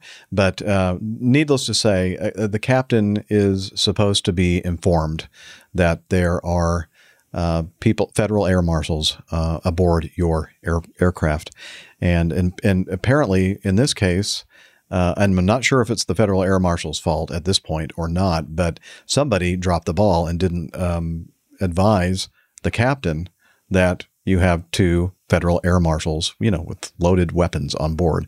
Uh, so that's a that's a problem, big problem right there. Number two, the, uh, the if it's true what the flight attendant said that this guy on his own asks for the manifest and then basically flashes his his weapon.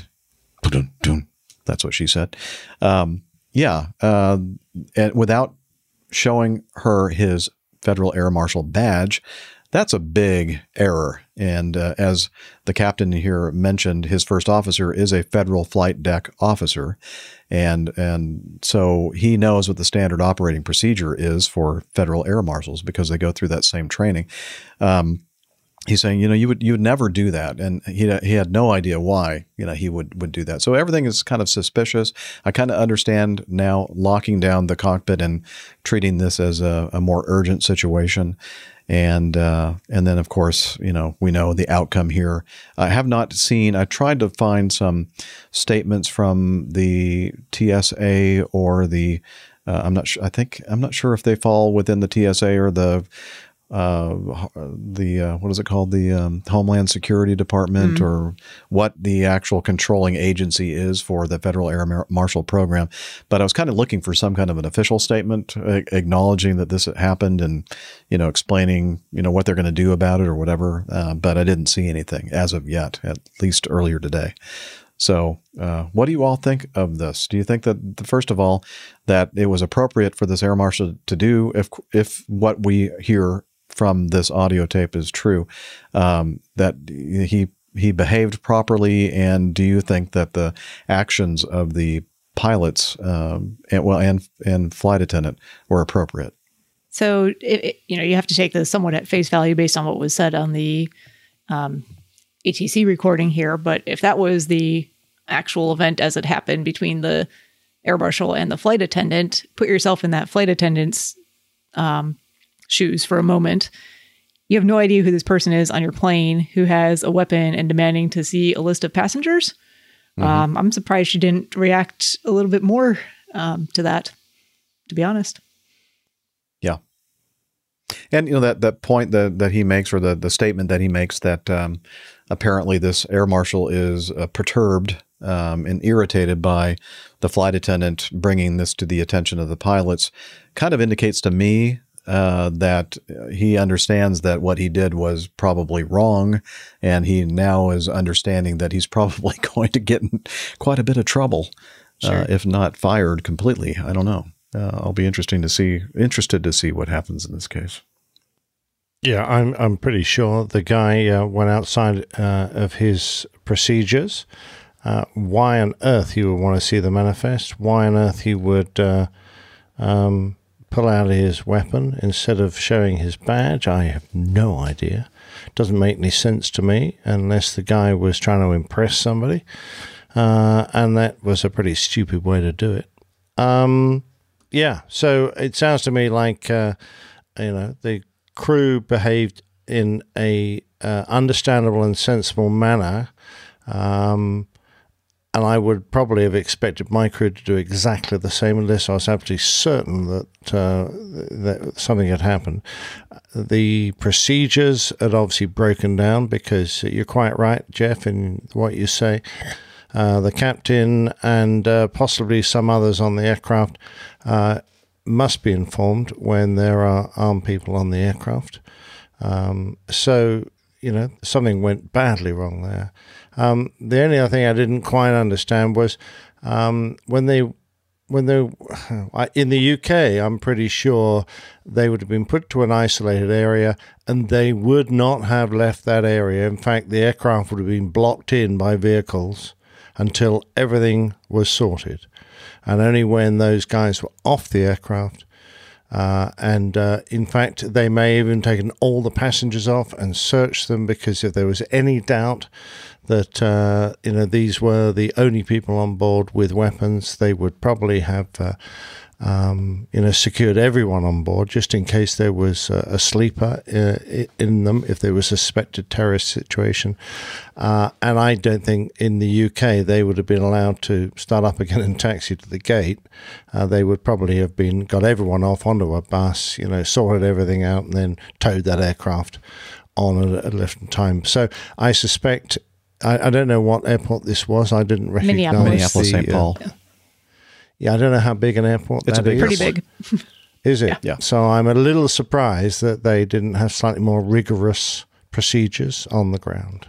So, in the um, just to clarify what we were talking about earlier in the chat room, Robert has pointed out that the air marshals are TSA agents under the Department of Homeland Security, which Okay. I'm looking up on um, just Wikipedia right now. I find their motto interesting.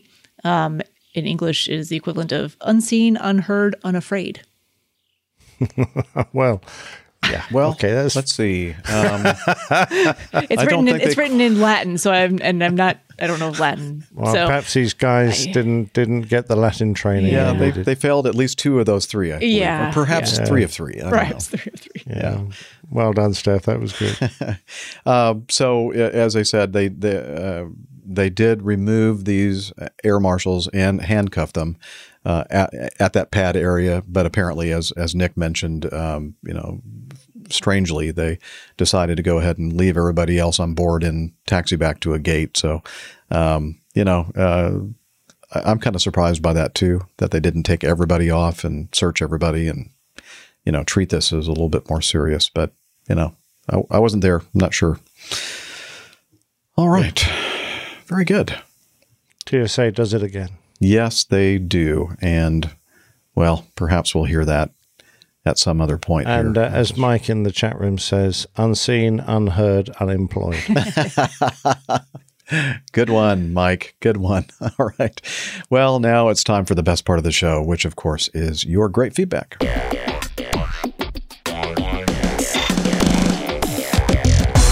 Captain. Incoming message. Jeff, I notice that there are usually at least three best parts of the show. They're all best. Not every, we've discovered that not everyone listens to the entire show, so at whatever point they come in, they think they're getting the best. Perhaps I should use offer. different adjectives um, Very to describe cunning. the. Uh, okay.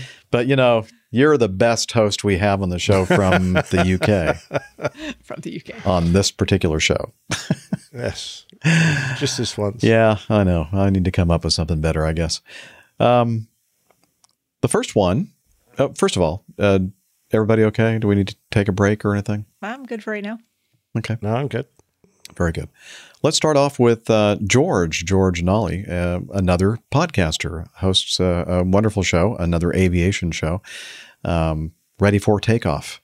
And he uh, wrote us and said, um, Hope you're enjoying your time across the pond. Okay. We, we, he sent this quite some time ago. That was last month when I was across the pond uh, in uh, at Riat and Farnborough. But uh, he says, uh, here's another story about what I suspect is aerotoxic syndrome. And this is a Business Insider uh, article regarding a, a Spirit Airlines flight that had to divert after a horrible dirty socks odor filled the cabin and made passengers ill. And he said, I, um, I came across a study which he attached that goes into more detail. George. So, what I propose here, Steph, have you been drinking at all or just water or what? Just water. Oh no! Okay. Let's hope she's been drinking. I'm thinking, can you, do you have any, Steph's uh, gonna read do you have any this. IPAs This in, could be in fun. your fridge? No. I don't. Dang it. I wish I'm- I'd planned this better. Out of. Yeah, I, I let's look. Perrier. Uh, well, so, so I was thinking maybe if you had a few IPAs and then we could come back I could to this read and you N-phenyl could read- alpha naphthylamine and the substituted diphenylamine. I took biology and biochemistry. Well, maybe this wouldn't be a problem for you. Only Sober, I can read all of these words just fine. Ah, dang it. Oh, sober you can. Yeah. How about uh, after you've had a few? Not so well. Yeah. So I guess what you're you're probably uh, getting from me here is this this attached PDF, uh, the Hawking book, uh, crew effects uh, from toxic toxic exposures on aircraft. Uh, no, I have not been drinking. Um, is uh, quite a detailed and scientific and has lots of chemistry and chemicals and compounds and stuff uh, included. A very technical article. So we are definitely not going to read this thing on the show. It's very many many pages, but uh, we'll put a link to this in the uh, show notes. So if you are so inclined, you can read it yourself. If you have a biology or biochemistry test coming up in the near future, this could be good studying material for you. Exactly. Enjoy. I hope. And I'm uh, so glad I never have to take biochemistry ever again or use any of it in my day to day life. Yeah, I I've only taken one chemistry uh, college level chemistry course, and that was my freshman year at Georgia Tech, and that was one of a number of courses I really struggled with and wondered how anybody could possibly understand any of that stuff. General chemistry was fine. Regular biology was fine. Biochemistry, not so great. My, this is just regular chemistry for me. It wasn't even biochemistry. It was like uh, doesn't Hello. work with my brain at all. Hey, Taco. Nope, that's not. Or is that? Oh, are those? no, the, no, okay. that's that's rusty. Okay. Sorry about that. Um, no, no problem. So the uh, article, the other article here um, that he included was this this uh, Spirit Airlines flight. Uh, they had to divert from or to. Well, they were originally flying from New York to Fort Lauderdale. They had to divert to Myrtle Beach, South Carolina, about halfway uh, between the two. After passengers complained of burning throats and chest pains caused by a strange smell. The odor is reported to have resembled dirty socks. Rescue officials in Myrtle Beach who examined the plane were not able to confirm what caused the smell. Now, just as an aside, many times um, in my career as an airline pilot, and maybe even before when I was in the military flying the C 141, I have smelled um, that smell. And but they've always told us, and I assumed that they weren't lying to us, that that dirty sock smell had something to do with the uh, air conditioning packs uh, that do all the uh, work to uh, take the bleed air in and and cool it down to a certain temperature and provides for the the cool and uh, cool air, hot air, and also provides for the pressurization of the aircraft. And that there's an uh, there's a um, device in these air conditioning packs that are uh, like a water separator that uh, obviously you know the the moisture in the air um, is collected and there's some kind of a fabric or some kind of a material in there that uh, can, if not changed out uh, regularly, can get that kind of dirty socks smell. But now that I'm looking at all these aerotoxic syndrome episodes, or what they're claiming to be aerotoxic syndrome, um, they always include this smell of dirty socks. I'm wondering to myself, maybe, maybe I was exposed to some of these. How have you been uh, feeling today, Jeff? yeah, well, today I haven't smelled it in a while, actually, Steph. But my short-term memory is not uh, there for some reason.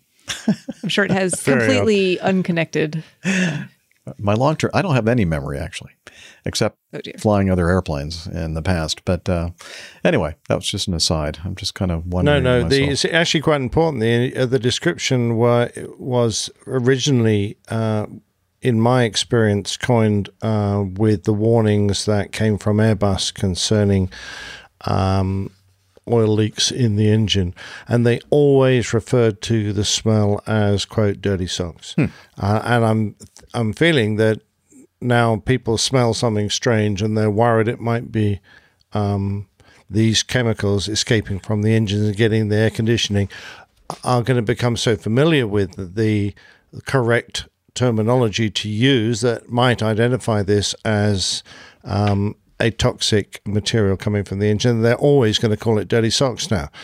So, you know, I would much rather people describe what they're actually smelling because there might be a, a whole myriad of, of other causes. It could be the exhaust from the aircraft ahead if you're taxiing on the ground. It could be residue left over from de-icing. Uh, there are lots of things that might cause a slight smell uh, that could get into the engines and there, thereby into the pressurization that might cause a strange smell. And if people immediately latch onto, oh, that's got to be dirty socks, so it's got to be aerotoxic, and and I'm gonna you know suffer uh, neurological effects, uh, then we're never really going to be able to identify the common smells you get on an aircraft from ones that are potentially very dangerous. So I wish people would move away from this term and start just describing the smell they they're getting rather than latching onto a particular phrase. Also, how familiar are most people with the smell of dirty socks? Are most people smelling their dirty socks? If so, that's a little worrying. Um, just Good putting that out there. I remember when I was in, you know, doing athletics in like high school and stuff. Uh, I know what the dirty socks smell like, Oh, and dirty I'm- tennis shoes. I'm quite familiar. I have to. Some of the um, electrodiagnostic testing I performed is done on on the feet or Oh. around the feet. Yeah, Oops. And being a marathon runner, of course, you wouldn't be the least bit uh, familiar my with feet don't. dirty My feet socks. don't smell. I don't know what you're talking about. I've heard that phrase uh, used a little bit differently, but yeah, okay. Yeah, yeah. Right stuff. Um, well, according to NBC4 New York, aside from these passengers, about 7 to 10 out of 220, reporting chest and throat discomfort, some people were vomiting, and one woman was found unconscious. So Oh my God. Sounds pretty serious. But again, a total of 220 passenger, passengers were on board the flight, and about 7 to 10 of them were transported to a local hospital for exposure to a possible unknown substance. Only one person was taken. Oh, and then Associated Press says no, only one person was taken to the hospital. So um, I don't, you know, I, I don't know how much of this is psychosomatic. Um, I think maybe you could say that there is a possibility of that.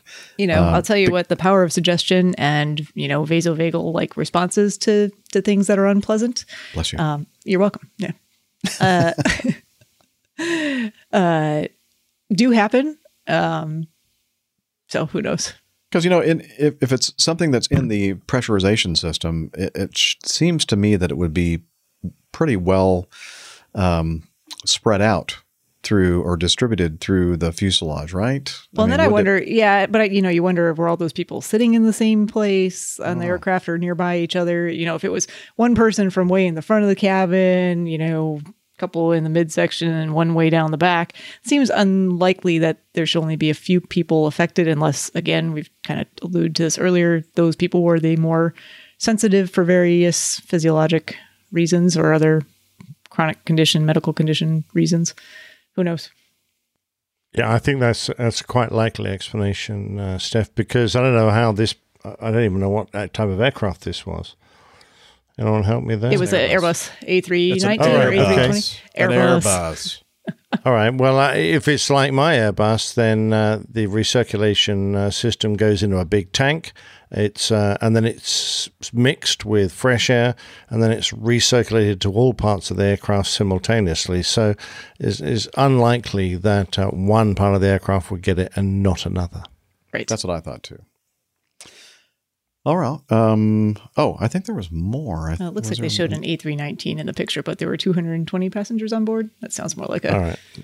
There's a bit right at the end, Jeff, which uh, Gives a little few more details. Yeah, you know, I actually meant to uh, include another piece of feedback from George that uh, deals with contaminated air, but not the type of incident that we're talking about here, the aerotoxic syndrome. The kind of uh, Captain Al contaminated air. Well, mm, maybe Not that but, uh, contaminated. it, it does involve another another chemical, but I'm not sure. I don't know what the chemical formula for methane gas is, but uh, this one is actually Oh, I used to. oh Um, man, I have to look it up.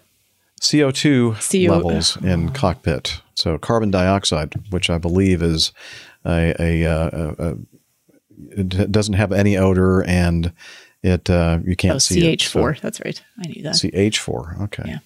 Um, so this article uh, was released on August 8th, um, and the it's from the Harvard uh, University, harvard.edu news press release.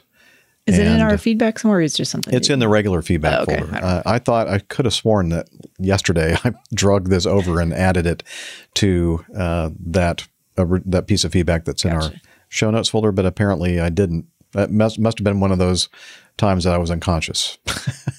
I may have dreamed of it. I don't know. Anyway, uh, I'm looking at it. It's in the feedback folder if you want to try to find it. It's uh, toward the uh, newer stuff, but. Uh, uh, commercial airline pilots were significantly better at performing advanced maneuvers in flight simulators when carbon dioxide levels on the flight deck, uh, the cockpit, they put in parentheses, uh, were 700 parts per million and 1500 parts per million than they were at 2500 parts per million, according to new research led by Harvard TH School of Public Health. The study indicates that CO2 levels directly affect pilots' flight performance and uh, Joseph Allen, assistant professor of exposure assessment science. Well, I didn't know that that was a thing. And principal investigator of the study said that flying is safe, no question. The entire flight experience is designed around a culture of safety first. Optimizing air quality on the flight deck must continue to be part of that safety equation. And we're talking to you, Captain Al. Previous research led by Allen and colleagues found that in office buildings, CO2 concentrations between 1,000 parts per minute uh, per million and 2,500 parts per million, levels once thought to be benign, negatively impact the cognitive function of employees. For the new study, they wanted to determine if higher CO2 levels in the flight deck would impair a pilot's ability to perform advanced maneuvers and manage emergency situations, such as single engine failure t- during takeoff. So, anyway, they did the study, and you can read about it. We'll put this link in the show notes as well. You can read about the study, and uh, they kind of came up with a part parts per million uh, point or threshold where they started noticing in their study in the simulators uh, how the uh, pilots started to uh, perf- not perform as well. And um, so uh, George, when he sent this, he said, one more risk. He said, now it's not just leaks from the engines, it's from exhaling. So, you know, because that's what we So exhale. don't right? breathe. Yeah, don't breathe. That's the solution right there. Wait a minute. no, that's not a good solution Sorry. either, Steph. D- No, that, I'm rethinking that one. Don't take that as advice. Stick, stick to the spines. Yeah, yeah, I- yeah. Outside of my area of expertise, what can I say? So uh, I thought that was interesting. I'm not sure what they would do. I mean, like have um, you know fresh oxygen dispensers. No, that can't be a good idea either. You don't Yeah. want pure oxygen just spewing to about in the cockpit. flammable. yeah. Uh, one more thing to worry about, huh, Nick? Uh, yeah, but only for another 12 months. Oh, yeah. So you're going. Well, I don't You've- care. you've survived it so far. you're on your own. Yep. The rest yep. of you. I'm all right, Jack. Okay. Well, anyway, uh, so thank you, George, for uh, sending that in. Uh, George is focusing, can you tell, on uh, bad See that? air He- quality. he- yeah, he's found a little bandwagon, Yeah. and I think he's going to sit on it for a while. I think so. So, but we do appreciate uh, all of it. Um, so, oh, oh, certainly. and you know, while we're at it, I'm going to skip to uh, number six because George is playing a prominent role in episode 337. Uh, George um, writes in. Uh, Hi, Jeff. Another great episode and really great plane tales. The story of flying the hump, he's referring to the plane tales regarding flying the hump, has been largely ignored by aviation aficionados. The crews certainly didn't get the public display of affection received by the bomber and fighter crews, despite suffering tremendous losses. I had the honor of interviewing a radio operator who flew these missions, and then he gives us a link to that episode, episode number 198 of Ready for Takeoff podcast, Flying the Hump with Leland Stolberg. And he said, regarding flying a trip without a suitcase, okay, that was uh, another topic I guess we discussed on that show. Uh, when I was a new 737 captain, I would leave my fully stocked suitcase at the United Airlines bag room at Stapleton, a room secured by a cipher lock. All I needed to do was go to the bag room, retrieve my flight bag and suitcase, head to the plane after the briefing. It was a great idea, he puts in all caps until I went to the bag room on a three day trip and discovered that someone had stolen my suitcase. Oops. I flew the trip, of course, and discovered how to make underwear last at least four days inside, out, outside in, front to back, and commando. Thank you for sharing, George. and I'm sure uh, that was just a one time occurrence. yeah. The audience. I'm sorry, I'm trying to get the image in my mind of George going commando. Gone, Don't, no, it- no, no. It's not leaving me. No, Nick, Um, please don't go there. Uh, family show, ladies and gentlemen. Family show. Thank you, Matt. So now, George, three separate pieces of feedback is enough for one show, huh? Let's, uh, We'll, we'll s- you know, share the love a little bit with some other folks. yeah, let's do that. How about with Keith? Keith is a new listener. He says, uh, Hi, Captain Jeff and crew. I'm a new APG listener. In fact, this past episode was only the second that I've listened to so far.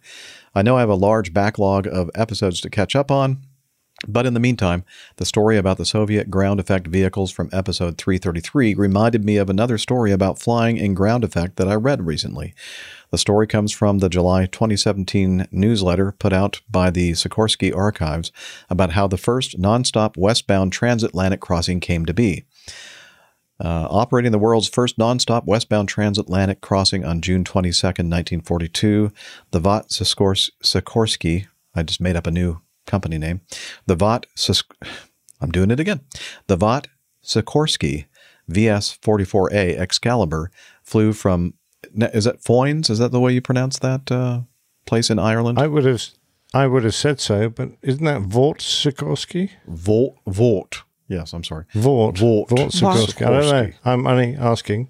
I'm not saying. Well, I, uh, our, our American accent, we say Vought, right? Vought. I would say But- But uh, yes, probably more properly, Vort. v- v- if if you put a B there, would you say bought? yes, I'd say bot. Vought. We uh, we just mangle the language, don't we? Just let us continue to destroy Yes. it and degrade it. We're having a grand time of it.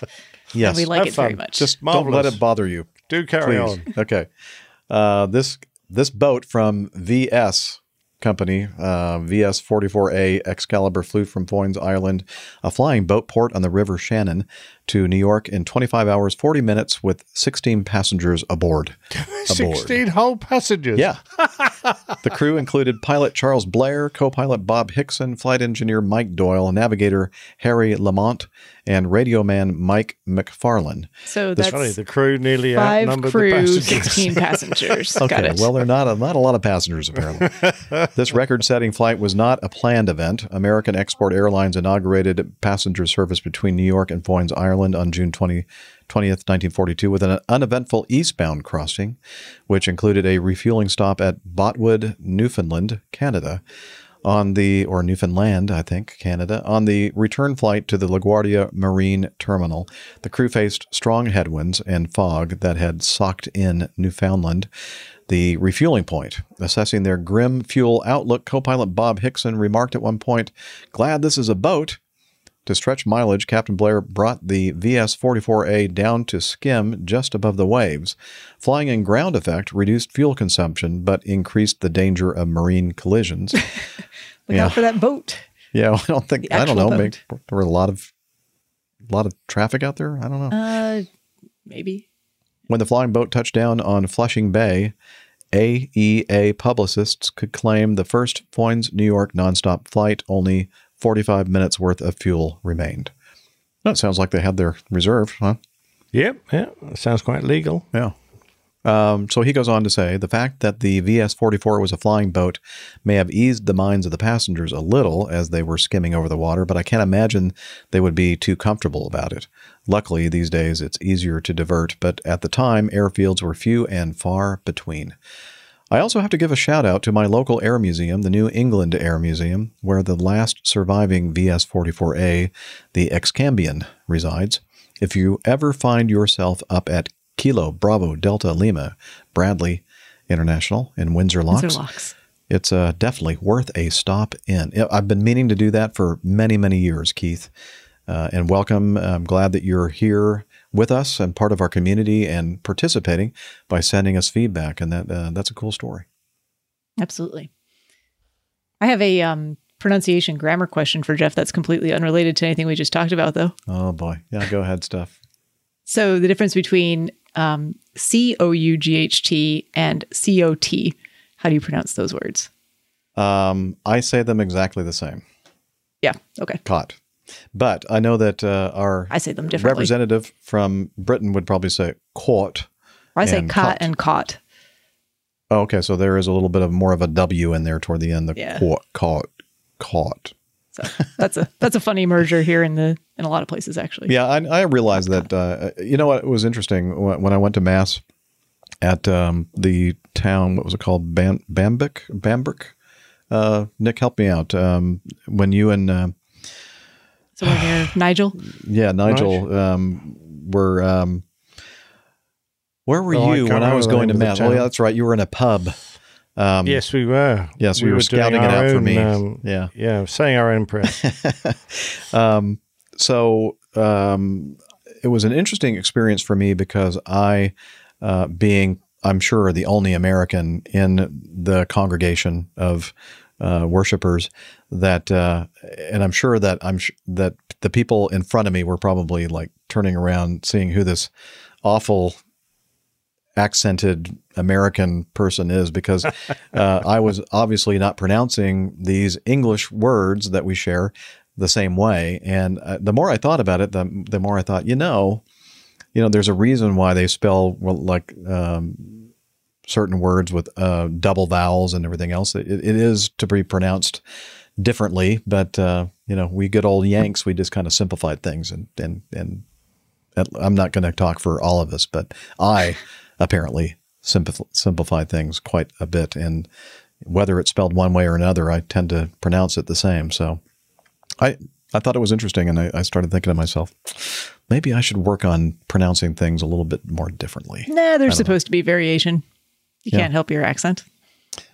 Yeah. Well, No, what makes you you? Mm-hmm. I mean, it's Yeah. a combination of your upbringing, where you live, how you integrate with the people around you, and your accent changes uh, depending on where you live. Anyway, I think Mhm. because Mhm. you do tend to alter Pick up your on accent things. to fit in more, Or So, stop saying uh, things that you get made fun of for.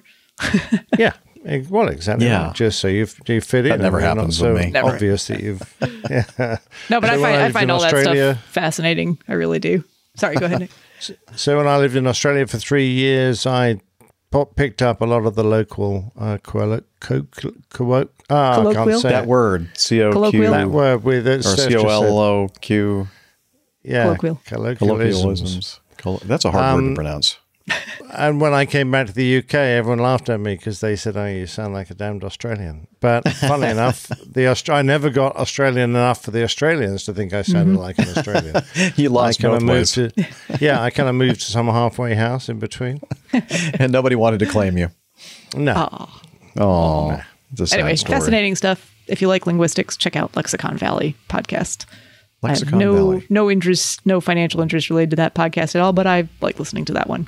Oh, I'll have to like check it out. the hows and Oh, whys one of, of my of language. is is uh, the allusionist. Ah, I was not aware of that one which either. So another one. I will check Not that one out. too. illusionist, but allusionist. Yes, exactly. Okay. All right. Well, moving on back to aviation. Let's see. Number three, Stephen. Uh, again, uh, commenting commenting about our episode 333. It must have uh, been significant for a Well- lot of people. Yeah, well below the fifty percent. We're just catching up to the feedback that was sent in after 333, however many weeks ago, that Ah, about that must four weeks be ago. what it is. Yeah.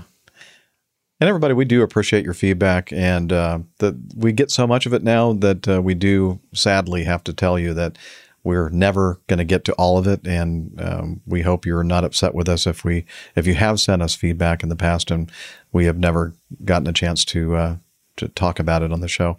Um, now, many of you sending in feedback are new listeners and um, haven't listened to a lot of the previous 330 some odd shows that we've done uh, over time. And a lot of times, what is a new subject uh, of interest for you may be something that somebody else thought was an interesting question to ask us. And so uh, you'll find if you listen to all the shows that we cover several topics several times. And, and lately we've decided that, you know, if it's something that we've talked about in the recent uh, past, then we're probably going to skip that one. So, and I do my best to, to answer uh, those kind of questions from people on a one-to-one basis if I can. I don't have all the time in the world to do that, but uh, I'll I'll say, hey, love it, great question, but we've tackled this a couple times in the past, and so we're probably not going to talk about it again on the show. So. With that said, don't let that discourage you from sending us feedback because we really do appreciate it. And uh, you know, honestly, it's uh, it's it's a very large portion of our show and uh, what makes our show unique. All right, Stephen says, I love the podcast and always looking forward to the next episode. He's just finished podcast 333 and might have an answer for the audio feedback from Bill uh, discussing the helicopter flying under the Golden Gate Bridge. My understanding was that no fixed wing aircraft were supposed to fly under bridges in the United States, but helicopters were allowed to.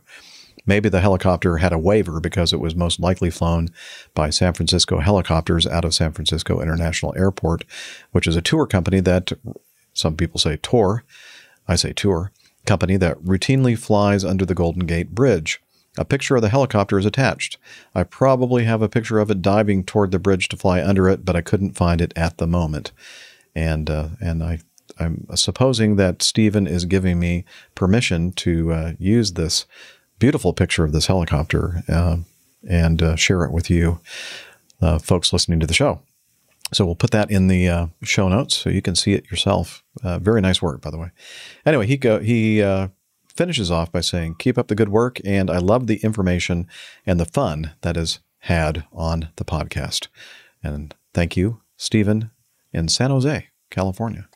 Now, Stephen has a picture of one flying under the helicopter, uh, uh, one flying under the helicopter, stupid me, one flying under the bridge. I would really like to see it because, I mean, admittedly, it was only a cursory search, but Google Images usually pulls up an awful lot of pictures that you want to see. And I have Googled uh, flying under the Golden Gate Bridge, and I cannot find a single image hmm. of an aircraft actually.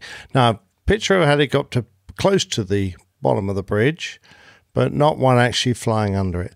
So I'm going to say if you've got a picture, uh, Stephen, I would love to see it because I have, have yet to see physical evidence of someone actually doing that. So I'm not yet convinced because I'm an old cynic. You're a doubting Thomas. You're a curmudgeon. I am, and I'd yeah. always like to, and I would also like to know what semper paratus means. Always Always Paratus. Paratus. Always a parrot. I don't know. I don't know.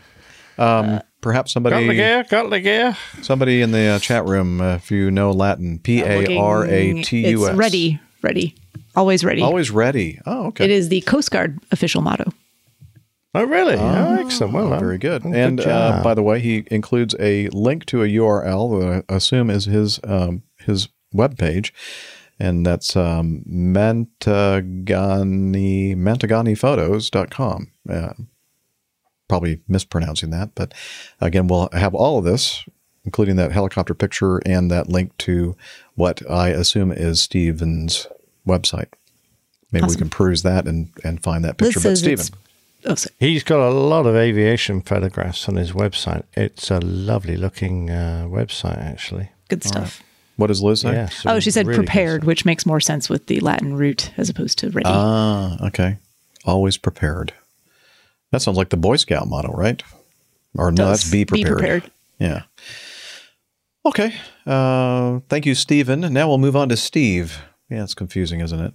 Uh, Steve Hurst came across this video on see link below of a British Airways A380 crew operating an arrival into San Francisco. And then he gives us a YouTube URL, a video URL. Um, as you will notice from the video, the first officer is operating the aircraft during the approach. And then on finals, at around 1,000 feet, the procedure is for the pilot flying to call out that the approach is stable, and then he hands over control to the captain, who then lands the aircraft. I understand from other similar videos that I've seen before that this is the way uh, this way of handing over control in the final approach is standard operating procedure for British Airways. So, in this example, on the return leg, the captain will operate the aircraft to the final approach, and at the 1,000 foot call, uh, the first officer will take control and perform the landing. From what I understand, this this is not the norm, and for most other airlines, one pilot will operate the complete leg of the journey, including the landing. Then on the return leg, the other pilot gets his or her turn to operate the aircraft for the complete leg, including performing the landing. I'm not wishing to suggest that the British Airways way of doing it is wrong, but I do wonder why they do it differently than most other airlines. Does it matter either way? Thanks as always for putting on a great show, Steve Hurst. I'd never heard of this, to be honest. I just assumed that everybody did it the way I guess most of us do, and that is if it's your leg, your flight, you do everything unless something happens. Uh, for instance, uh, you, the first officer, uh, it's his his leg, his flight, and then weather at your destination kind of drops below a certain minimum, and it's it gotten to the point where the captain has to do the approach and landing because of the low or visibility. uh, or if it's at an airport that's a captain only landing. I Right.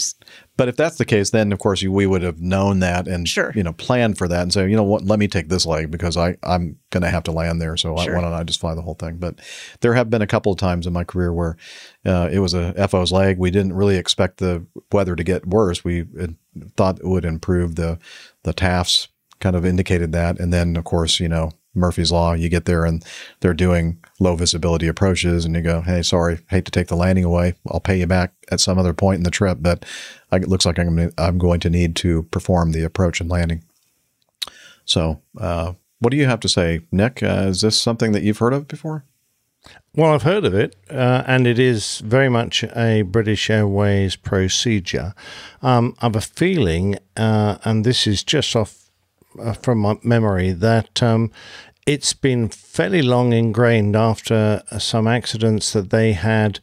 I don't know, back in the 60s, probably British European Airways, and they adopted this as a as a safety procedure. And um, the way it kind of works is that the guy who is not going to land the airplane uh, uh, sets up the approach and flies it. Uh, either, I guess he could hand fly, I don't see why not, uh, or using the automatics until uh, the aircraft is stabilized on the approach and the guy who's going to land it is visual.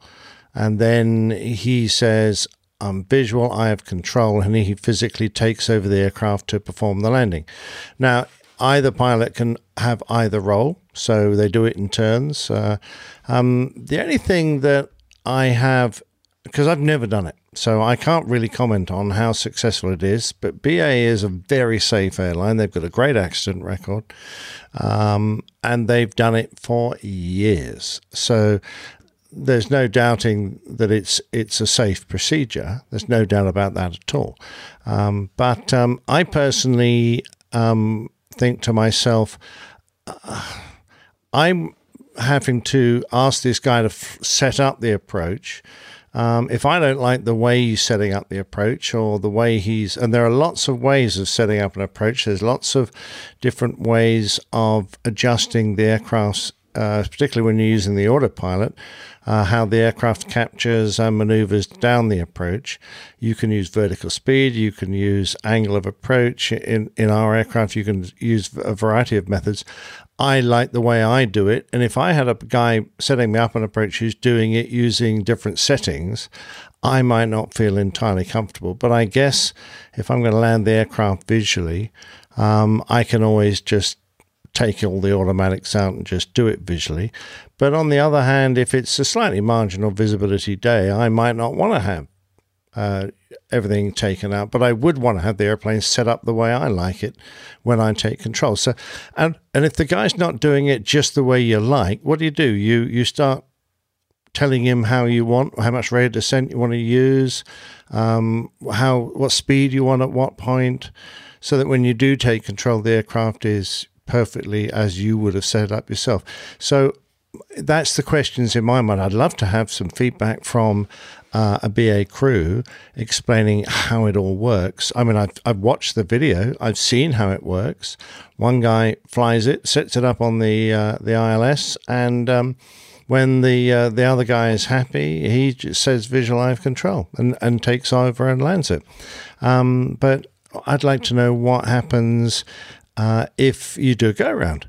Uh, who then flies the go around? Who monitors it, etc. How does that? Does it hand back control to the guy who's on? you have the airplane go so- around. yeah, exactly. So- I, I don't want to land. It's back to you. Good luck. Yeah, exactly. So you know, I, I do I do you know have lots of questions in my mind, and I'd love to enter um, a discussion with someone who who does this. So if there are any uh, uh, big bird um, pilots out there, then please Wait a uh, minute. I don't think it's Big Bird. Oh, okay. And, all right. Uh, well, that's By the way, there's not a bad explanation on SKYbrary. Uh, those of you who aren't familiar, there's a great um, library of aviation procedures uh, called uh, SKYbrary.aero. Um, and uh, it's in there, and I and I did spend the afternoon trying to read it, but it quite honestly it sent me to sleep. So it, it, it is it is long and, and rather tedious. Um, all about you know who who does what and, and what happens when you do this that and, and the other and I was getting really confused as- to who was pilot monitoring who was monitoring and flying who was uh, PICMA what the hell is that I, you know I was getting a bit you know oh it's too hard I'll, I think I'll have a Ziz instead. It does sound rather complicated to me, but Yeah, I must admit, I like to fly the approach. I like to do the landing when it's my turn. Uh, and apart from that, if you're going to do an, a nice bit of hand flying, you need to do that because I think that's where the skill is, and that's how you remind yourself how to hand fly the airplane. You fly it all the way down, you know, from a few thousand feet or even higher, and um, you do the landing, um, letting someone else do that, and you just take control at you know 500 feet or so. I- In my mind, kind of defeats the object. I tend to agree. So, for yeah. all of you British Airways pilots out there listening, let us know. Please, yes. Love to enter a conversation about it. Yes. Or a discussion. Absolutely. All right. Well, very good. Now it's time for the very, very, very bestest, bestest, best part of the show. And of course, that is the uh, old pilot's plain tales. Take it away, old pilot.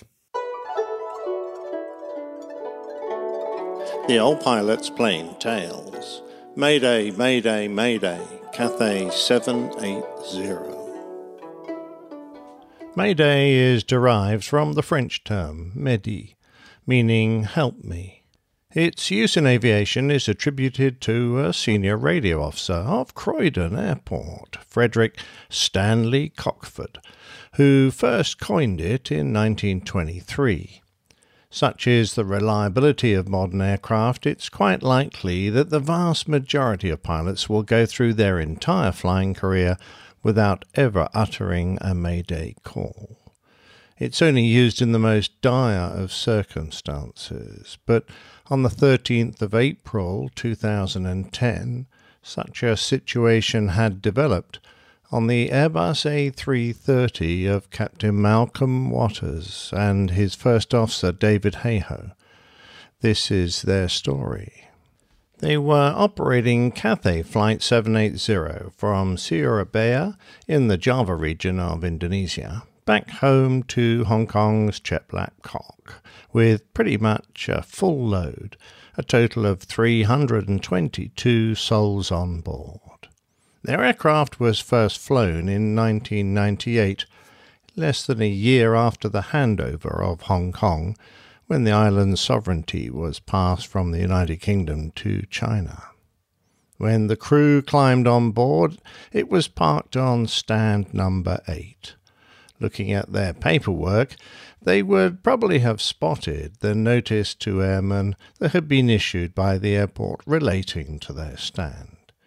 It said in the usual jumble of abbreviations and poor English Parking stand 5, 6, 7, 8, 9, and 10, operation, but caution advised due to work in progress, remarks, extension and closed pipe fuel hydrant system.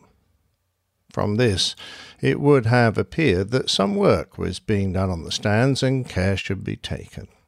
In fact, Surabaya had been enlarging their apron for around a year, and some of the work involved extending the refueling circuit that supplied fuel to the stands, including the one where Cathay 780 was parked. For those unfamiliar, most modern airports supply large aircraft like the A330 with fuel through an underground pipe system from storage tanks on the edge of the airfield. The truck seen under the wing connected to the aircraft is little more than a mobile pump, correctly termed a hydrant dispenser, that takes fuel from a connection buried in the apron and passes it up to the fuel tanks. As the refueler pumped the additional 24.4 tons of fuel that the aircraft would require for the five hour flight, he didn't question the fact that the flow rate was unusually slow.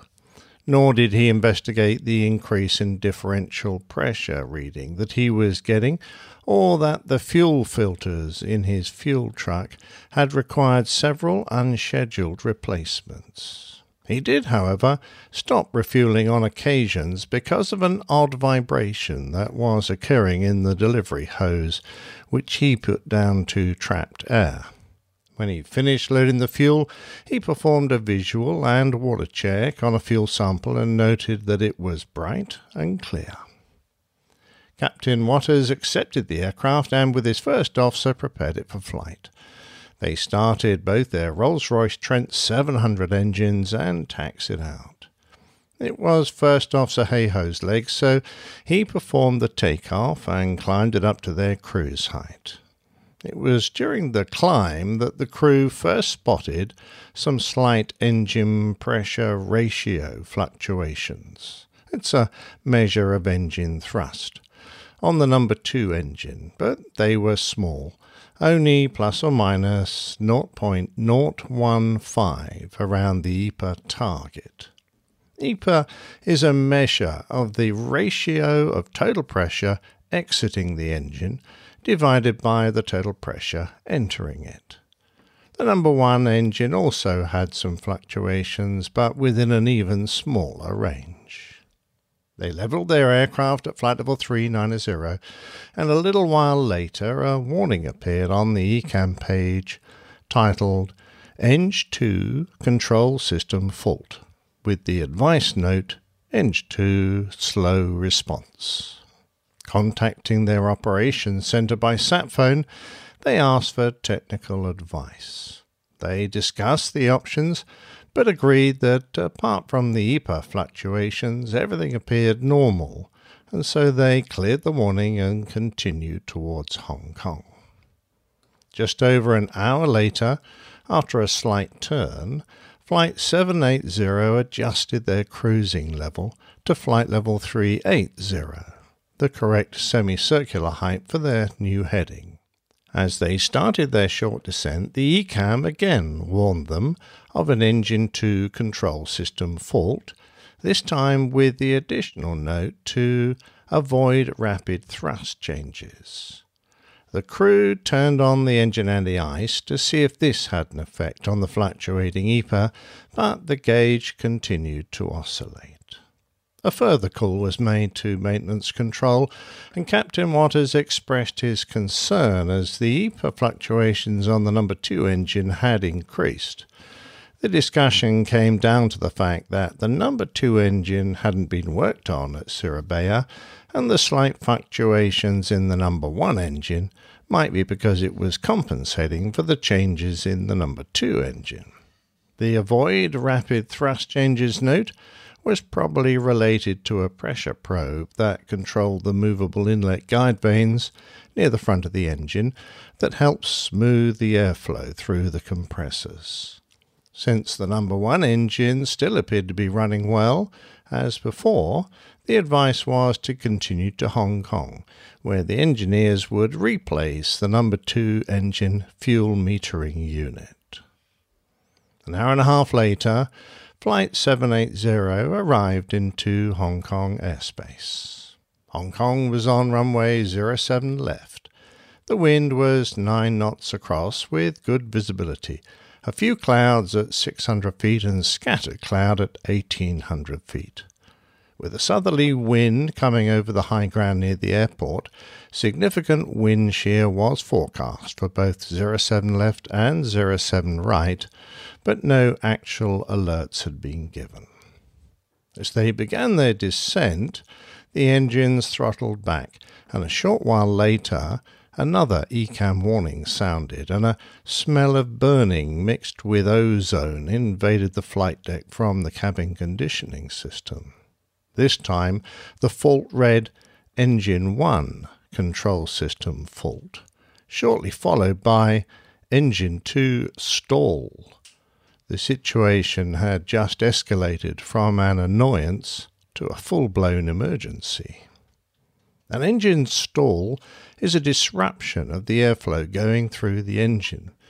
The fuel continues to burn, so the temperature rises quickly, in this case from around 400 degrees centigrade to well over 700, and the thrust the engine produces is negligible. The conversation on the flight deck was calm. Captain Waters identified the fault. OK, engine 2 stall. His first officer replied, Confirmed. I have control. ECAM actions. OK, thrust lever number 2 confirm? Confirm. Idle. The captain continued. Check. Engine 2 parameters checked. We've got fuel flow. We've got EGT, rotation. You fly. The FADEC, the full authority digital engine control computers on modern jet engines, are programmed to recognize and deal with various common types of failure, and a stall, while serious, is usually cleared by just pulling the throttle back and allowing the airflow in the engine to smooth out. Their descent continued, and realizing the seriousness of their situation, the captain put out a pan call. Hong Kong, uh, Cathay 780, Pan Pan, Pan Pan, Pan Pan. We are operating engine 2 at idle thrust at the moment, but operations normal apart from that. However, realizing that they had problems on both engines, Captain Waters made a wise decision. Hong Kong Cathay uh, 780 Pan. If we could just get priority thanks, we would like to track short as much as possible. Waters was already eyeing up his distance to the runway against his height, and just in case the worst occurred and both engines failed, he was ensuring that he could still make the airfield. However, at the moment he had one engine with a minor fault, and the other might clear its stall and become available, so he was just being cautious. He briefed his cabin crew on the problem, and with First Officer Hayhoe programming the approach, they both had their hands full. They also discussed what they would have to do if they needed to go around from their approach. Hong Kong was built on the edge of Chek Lap Kok Island, which rises to over 3,000 feet just four miles south of the runways. The captain briefed it. Yep, a quick rebrief here. The engine out go around in case of a go around. It's climb on track to Sierra Mike Tango VOR, right turn to Rover, right turn onto a heading of 190 or a track of 190. Uh, maximum speed is 220 knots until we are either on the 190 or above 2500 feet. On a normal go round, the crew would be faced with a track that wends between the peaks that surround Kowloon at nearly 3,300 feet, but a go around with one engine inoperative is more difficult. That track must turn south to follow the narrow but safe channel between the islands. At this point, in accordance with Cathay Pacific standard procedures, Captain Waters took control of the aircraft and his first officer assumed the pilot monitoring duties. By now they had reached 8,000 feet and were around 300 knots, some 45 miles south of the airfield, when the situation took a turn for the worst.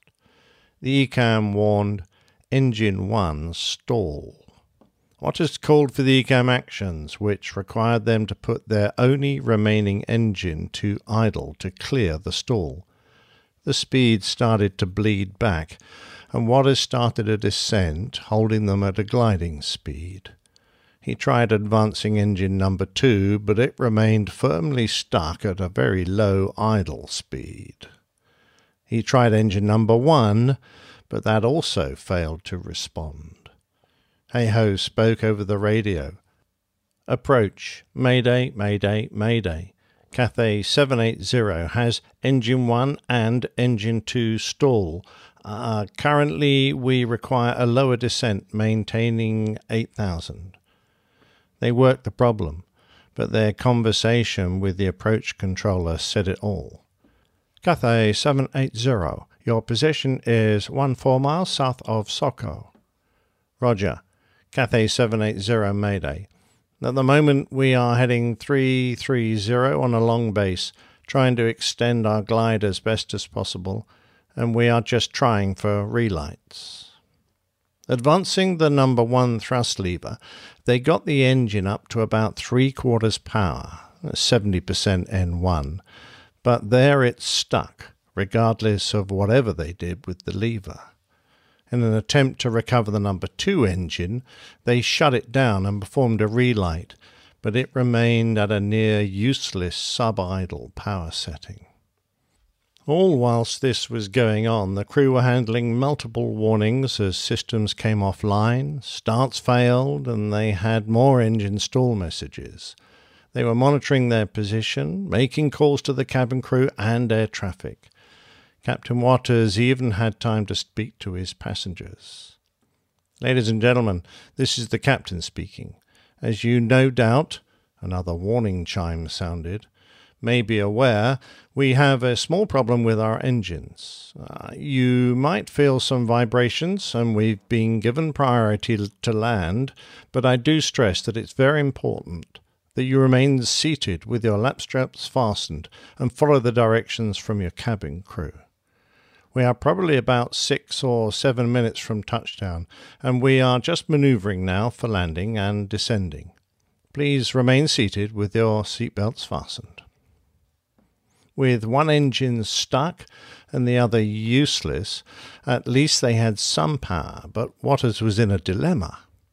If he stayed high, thinking he might lose number one, and it remained running, he might overshoot the runway. If he came in lower and it failed, he might fall short and crash into the undershoot. He trod a careful middle path, putting what flaps he could down and lowering the gear, but ensuring he stayed a bit high as he closed on the runway. His number one engine was still stuck at a moderately high power setting, and that was becoming a problem as he needed to slow and get more flap out. With his gear down and full speed brake, he couldn't slow the aircraft to get all the flap he wanted, so warnings started. Too low, terrain, and pull up. With the runway in sight, Waters weaved his aircraft in a zigzag, trying to lose height and speed, but at three miles he was still doing 230 knots. Although they didn't voice their concerns, their talk was very professional, both pilots must have realized that since their only remaining engine was stuck at less than full power, a go around wasn't really an option. Captain Waters landed his aircraft at a ground speed of 231 knots, about a 100 knots above the normal landing speed, with only the first stage of flap deployed. He would probably happily admit it wasn't his finest landing, they bounced and scraped the number one engine pod, but then settled onto the gear. he applied maximum manual braking and brought his aircraft to a halt with a thousand feet of the twelve and a half thousand foot runway left. But he, his crew, and his passengers were safe and well. With his brakes reaching a thousand degrees centigrade and fires starting around the gear, he elected to evacuate the aircraft. There were inevitably some injuries, but the worst was a broken ankle, the majority being abrasions and bruises. Waters walked through the empty cabin with his senior cabin crew member to ensure that everyone had safely left before taking to the slides himself. He was the last to leave the aircraft. The investigation revealed that the fuel loaded onto Cathay Flight 780 in Surabaya was contaminated with super absorbent polymer spheres. The spheres came from the monitoring filters in the hydrant dispenser, which refueled Cathay 780. The filters had reacted to salt water that had been allowed to contaminate the refueling circuit during the work that was being done on the apron. The sticky spheres travelled into the tanks of the A330 and eventually lodged in the fuel metering valve, which controls the fuel flow into the engine. They eventually caused the valves to seize in their final positions. In addition, the SAP spheres were found in the fuel operated actuators of the inlet guide vanes of both engines, and they were bad enough to seize the actuators of the number two engine. The problem of fuel contamination at Surabaya was put down to insufficient flushing of the fuel pipes following their recommission, and also to a lack of alertness on the part of the refueling personnel. These issues have been dealt with. This was the first of this type of fuel contamination to ever occur in the civil world, but in light of the lessons learned, Airbus revised its QRH to include a section on suspected fuel contamination for Rolls-Royce, Pratt & Whitney, and General Electric engines. Captain Waters and First Officer Hayhoe were commended for their actions in bringing their aircraft safely home, and for the excellent crew coordination, handling skills, and technical knowledge that they displayed. In addition, in March 2014, the pilots were awarded the Polaris Award by the International Federation of Airline Pilots Associations for their heroism and airmanship. Wow, another interesting plane tale. The Yeah, bestest, you best just- part of the show. The best, best, bestest best. Yeah, Two I- I and how many thank- knots do you land at? That's 231. Wow. And that's what he landed at. So, you know, yeah, impressive, impressive speed. Uh, I mean, the aircraft will fly down to, I mean, I guess it's approached to be probably 135. So he was really working hard to get the airplane onto the runway at that Oh, kind sure. of speed because, yeah, uh, it was not easy for him. So uh, I have to applaud him for being able to do that. Uh, and I also have to applaud the aircraft for, at that speed, uh, being able to stop. Uh, that's pretty impressive. I mean, he managed to get the the running engine that was stuck at about seventy percent into reverser because the other engine was useless. Um, and uh, th- there were lots of aspects of this uh, emergency that I couldn't include just because I didn't have time.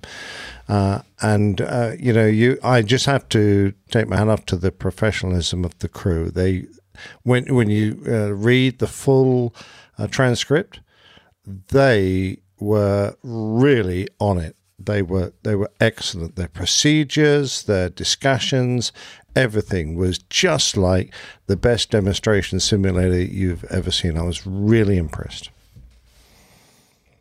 Excellent. Yeah, it was. Yeah, it was a lovely display of skill. Well, and I think that uh, these plane tales are lovely displays of your your your storytelling skill. Oh, you're very kind. I have to thank uh, Hong Kong Ant for that suggestion because I had not, despite the fact that I fly that type of aircraft, and we usually get a lot of cross fertilization uh, between incidents. I had not heard of this one, so uh, Never heard of it either. yeah.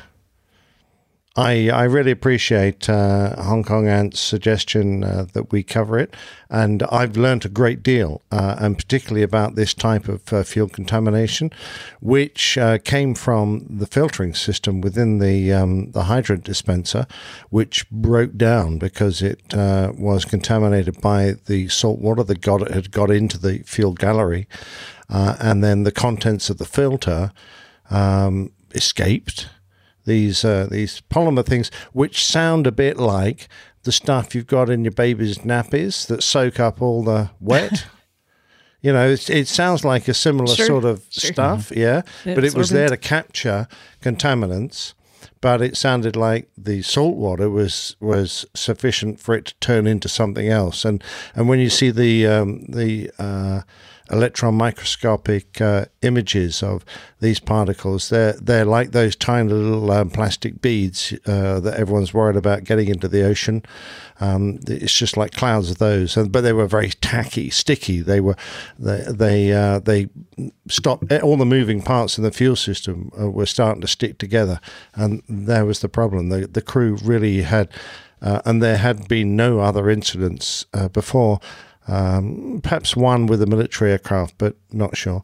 Uh, certainly none that they knew about that uh, gave them any clue as to what was happening, really. So it was a, a well handled emergency, I thought. Definitely. Very nice. Very nice. Okay. Moving on, we have about um, half an hour, maybe a little bit less uh, left in the show. So we're going to try to push on and try to tackle as many more pieces of feedback in the feedback folder as we can. Uh, let's do 14. Uh, Jay Johnson writes Hi, Captain Jeff and the APG crew. My name is Jay Johnson. I've been listening to you all for a while now. I've always been a fan of aviation, and because of getting a glimpse of an airline pilot's life through your podcast, I started flight school at a flight academy to become an airline pilot. Yay! Excellent. I just Well passed my private pilot written exam. More yay! And uh, Woo. am going to be soloing next week. Now, he sent this on the 11th of August. It's now the 23rd. So I bet that he's done his solo already. So we'll just say congratulations. Congratulations. You are now a. Everyone remembers their first solo. Everyone Yes. remembers their first time, don't they? Yes. Yes, they do. I remember my first time. I don't have many memories of my first solo. okay. Moving on, and I wanted to thank you all for inspiring pilots of all ages. He says, I'm 23, and for setting an excellent example for the aviation community. Because of you, I found out how rewarding, challenging, and just plain fun, pun intended, oh, plain, P L A N E, fun, aviation is. And you guys rock. Yay, thank you. Also, I've been donating on Patreon for a couple months now to help support things. Thank and uh, oh, this was right. So he said that he hadn't heard his name. I think I mentioned this on the last show that somebody had said, "Hey, I, I'm a new patron. I didn't hear um, any like acknowledgement regarding that." And he said, "I haven't heard my name on the coffee fund," but then he said it could be part of my fifty percent error rate. but uh, but I'm not petty. I'm just a student pilot who one day hopes to share the skies with fantastic aviators like you.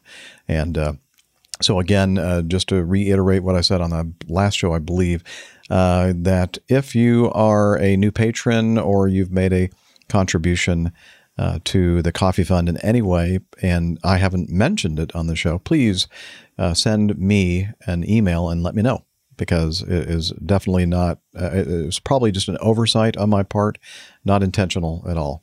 Unless it's like one of you people that I don't like your names and whatever, you know, so that Jeff could be does it too. play favorites, and I do play he's, favorites. Yeah. You know me. anyway, I'd just like to say that uh, we, we were all in exactly the same place as you uh, are right now, Jay. And, um, you know, we, we all managed to get through, and we have absolutely no doubt that if your heart's in it, you'll, uh, you'll be sitting on a big cockpit one day and having the time of your life. So good luck. I've heard somebody say in the past many, many times, if there's a will, there's a way. And it Absolutely. sounds like you have the will to do it, Jay. I also like that he insinuates that you know our fifty percent accuracy rate is in part due to because due to the 50% error rate of our listeners. It's Oh, I do their like that. listening So we- error. Yeah. Yeah. so we don't point, have to blame yeah. ourselves completely. No, no, no. No, We- this no, is you- shared blame. Thank you, Jay. It's it's all the guy, dumbos out there listening to us. Is that what it is? Yes. Yeah, it's not us. We're not making big mistakes. It's you all No, no, no, listening no. to It's the not show me. right now. It's not me. It's yeah, you. and, and anything else is fake news. Exactly. All right. Um, you ever heard this guy? Uh, his name is uh, Pip. Who? He does a uh, Pip. Uh, I don't know what that stands for. PIP. Person in. Well, Pilot in potty. pilot in Uh, potty. Yeah. Something like that. Uh, okay. Well, anyway, we could come up with all kinds of fun things, couldn't we? Uh, he sent us some audio. Oh, by the way, Pip does a wonderful podcast, another podcast promotion here today. He is the host of the Plane Safety Podcast, and you should check it out if you haven't yet. And uh, let's take a listen to what Pip has to say. Hi, gang, it's Pip here. With just a brief comment on a story that you guys covered, well, a couple of episodes ago now, regarding it was either Air China or China Eastern 747 that uh, missed the runway, did a, a brief touch and go on the grass, and uh, managed to damage some airport property uh, signs or lighting or something in the process. And then they subsequently, when questioned by local police or airport authorities, remained very tight lipped. These guys didn't want to say anything. Uh, and I just wanted to say that I, you know what, I, I kind of understand where they're coming from. And I, I, in a similar position, I might be quite reluctant as well to talk to anybody without at least first maybe talking to my boss, fleet manager, or the uh, DFO, or some sort of uh, legal advice. I guess it's sort of like when you have a, a minor road traffic accident and you're swapping insurance details. You know, the first rule is you don't admit liability, you let the insurance companies sort it out. You know, if you're in a, foreign country, perhaps it's not your native language and you you don't know the implications, the legal implications of what you might say, then perhaps it is wise not to say too much. I remember at my company at SafeJets a few years back, we had an incident at uh, one of the Moscow airports. We had a, a gear up landing. Um, it was a, actually a really nice example of a planned emergency. Uh, everything turned out really well in the end. But in the process of this gear up landing, the guys, uh, the captain of whom I know very well, uh, they did damage some airport property. They slid off the side of the runway and bust some lights and some airport signs. And in the immediate aftermath, they were descended upon by the Russian airport authorities and were presented with a number of forms and paperwork with which they were harassed or pressured quite strongly to, to sign. And very wisely, the captain said, No, I, I'm not going to sign any of this because A, I don't know what the heck it says and I, I don't know the implications and I don't know what I'm letting myself in for uh, which is a very um, savvy move in the end. As it turned out, these forms were, if he had signed them, were saying that he admitted full liability for the incident and all the damage caused to the airport.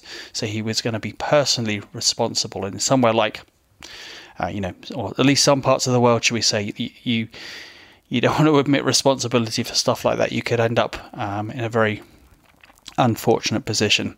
So I just wanted to make the comment that I kind of appreciate and understand where that Chinese pilot was coming from, and perhaps in a similar situation, myself or, or you or anyone else um, might feel the same way.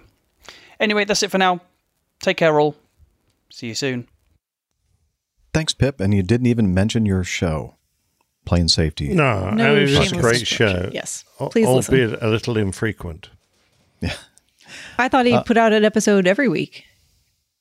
Oh wait, that's us. I think you're, think, you're thinking of a different show. I I'm think. thinking of us. I think.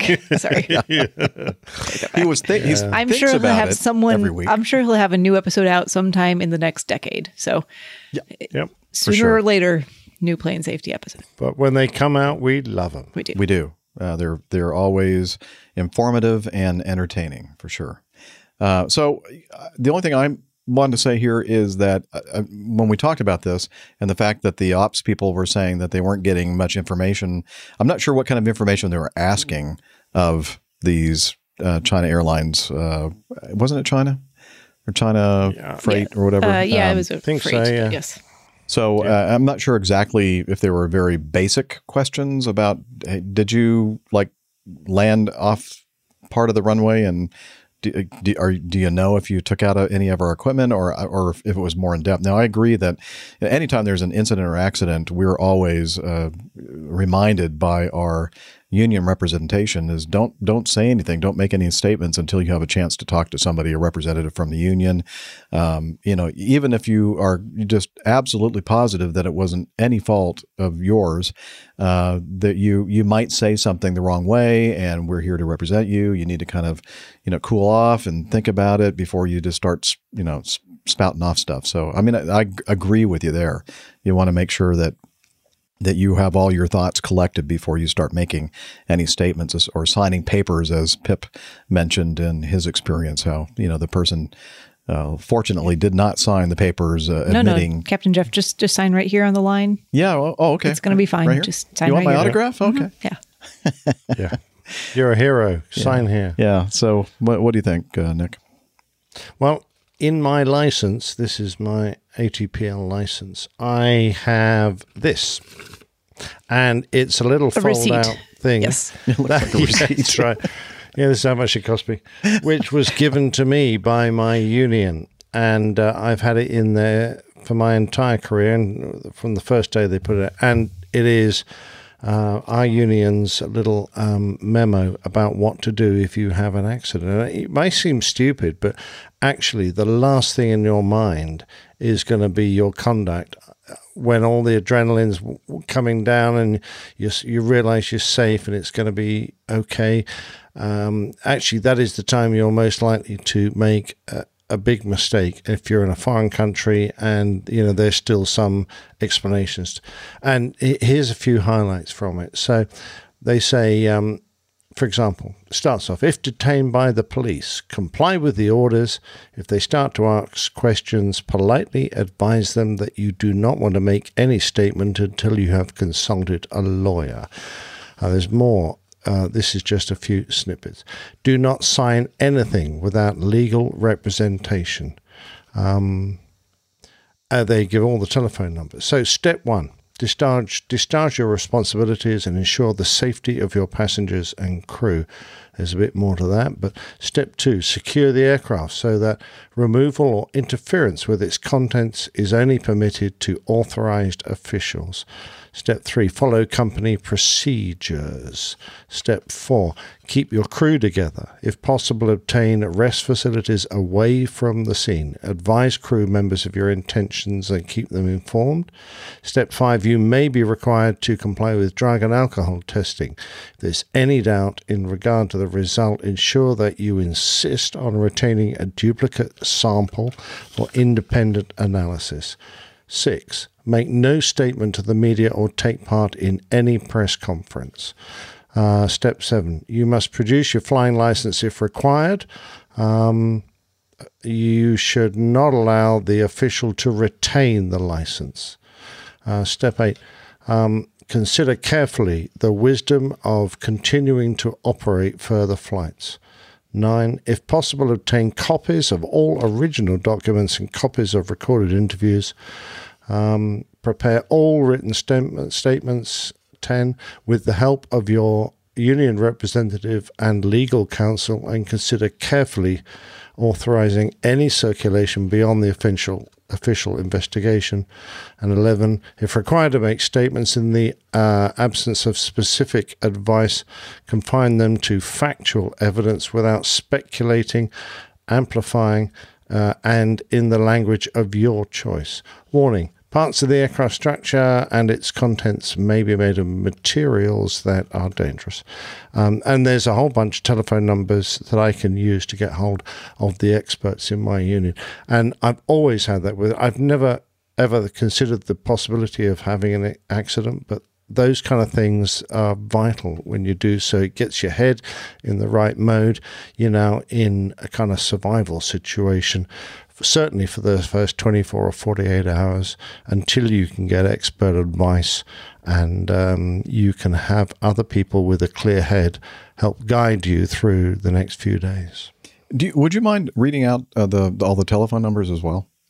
no, I'm just kidding. Um, I could if you want. No, no, I'm just kidding. Uh, Really, you we'd have to could cut that out. in mind. um, yeah, with the names and the telephone. No, no let's not do that. exactly. Um, it, it reminds me a little bit of the uh, many of the people listening to the show saw the movie Sully, and uh, it, it was the Mm. kind of thing uh, exactly where they there was a, a major accident, and uh, he didn't go off and just immediately start, you know, spewing stuff. Uh, From what I remember, um, maybe. th- Maybe they did. I don't. know. Am I right about that? Where they didn't really say much No, right you're- away. you're they- they correct. didn't. yeah. Okay. No, their their union reps are pretty much And they on were- the scene. they were on it almost straight quickly. away. Yeah, Yeah. yeah. And and the thing is to have just someone there who's not involved, who has a clear head. Yeah. It doesn't have to be initially a union rep. It has to be someone independent, preferably not in the company, preferably not in the investigation or on the police, uh, who can be an independent uh, arbiter, can give you a bit of friendly advice to make sure you don't blow your mouth off and say something that could subsequently incriminate you, not because you deserve to be incriminated, but because you're just not really in control of your full faculties anymore. You're you're just you're just probably bemused as to what's occurred. Great advice, Nick. Thank you. Okay. Um, quickly, we're going to skip around here. Number eight, uh, Kent writes Thought you might want to know about this and pass it on to the APG community for commercial pilots. No need to mention my name. Oops, sorry, Kent.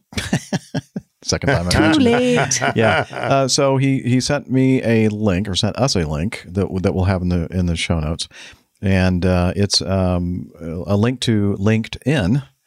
Funny enough, com, and uh, this is posted by Catherine B. Preston. Uh, commercial pilot input needed.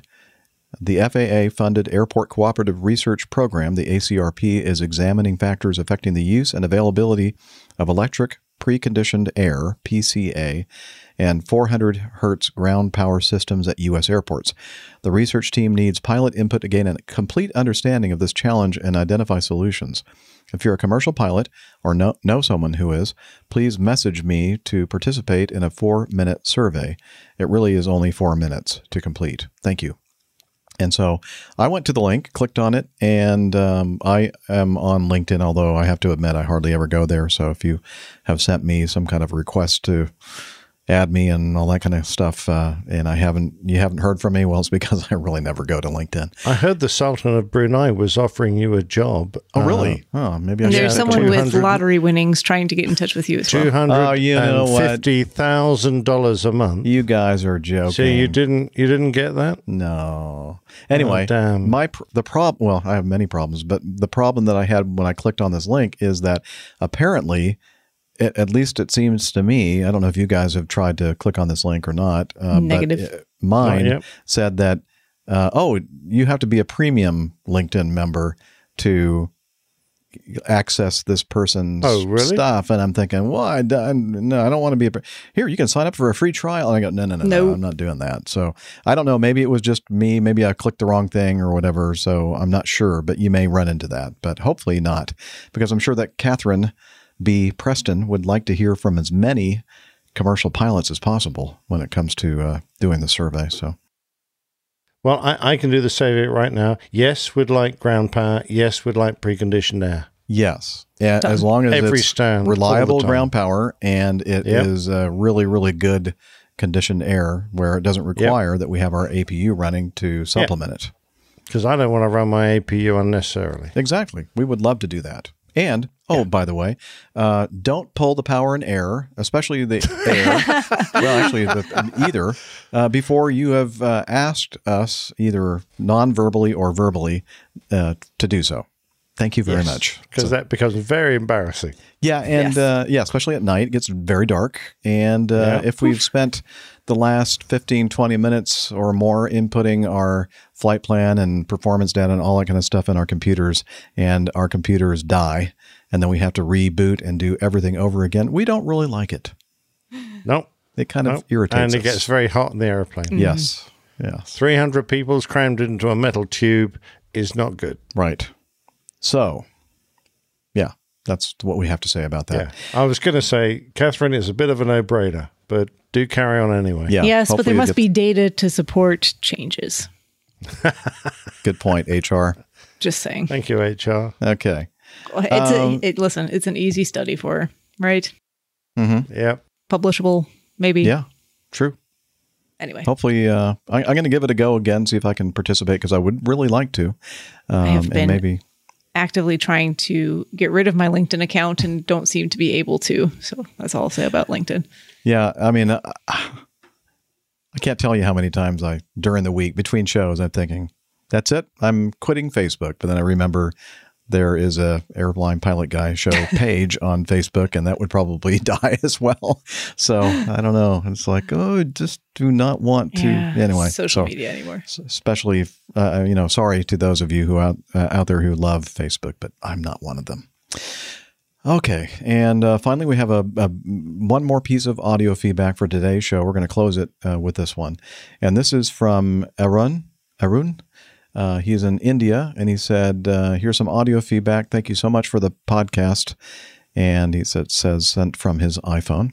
And uh, so let's listen to arun and his audio feedback. Hey, Captain Jeff, it's me, Arun, your listener from India. I want to preface this feedback by giving you a little context. Um, I live in the southern state of Kerala, K E R A L A, for those of you that are interested. Um, and recently we've been hit by massive floods, floods the likes of which we've never seen. And first off, I'd like to thank the Air Force and tell you about the wonderful work that they've been doing. Our skies were filled with C-17 Globemasters and Ilyushin 76s.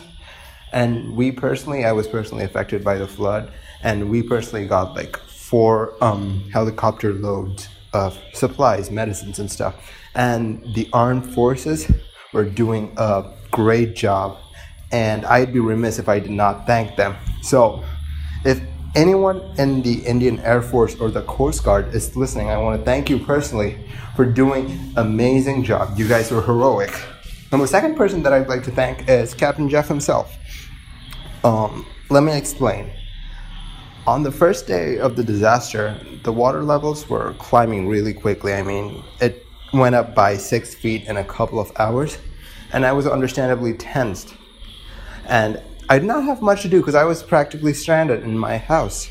I did not have anything else to do, and doing nothing was driving me insane. It was it was just so tr- scary and traumatic. So what I did was I put on a few episodes of Airline Pilot Guy and Captain Jeff, your humor and you know your overall demeanor calmed me down a lot. It really did calm me down, and, and you helped me so much that I cannot even tell you how much you helped me. It really calmed me down in that situation, and I really thank you for that.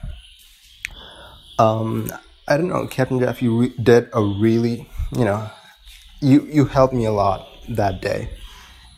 If you're ever in the area, like, and I doubt that you will ever be in, you know, South India, I'd be more than happy to buy you a beer and some, you know, authentic Indian cuisine. So if you ever, if you're ever in the area, hit me up. I mean, great podcast. I mean, you really did touch me personally that day. Thank you so much, Captain Jeff. You know, clear skies and tailwinds. Boy, don't we take clear skies for granted. Yes, we do.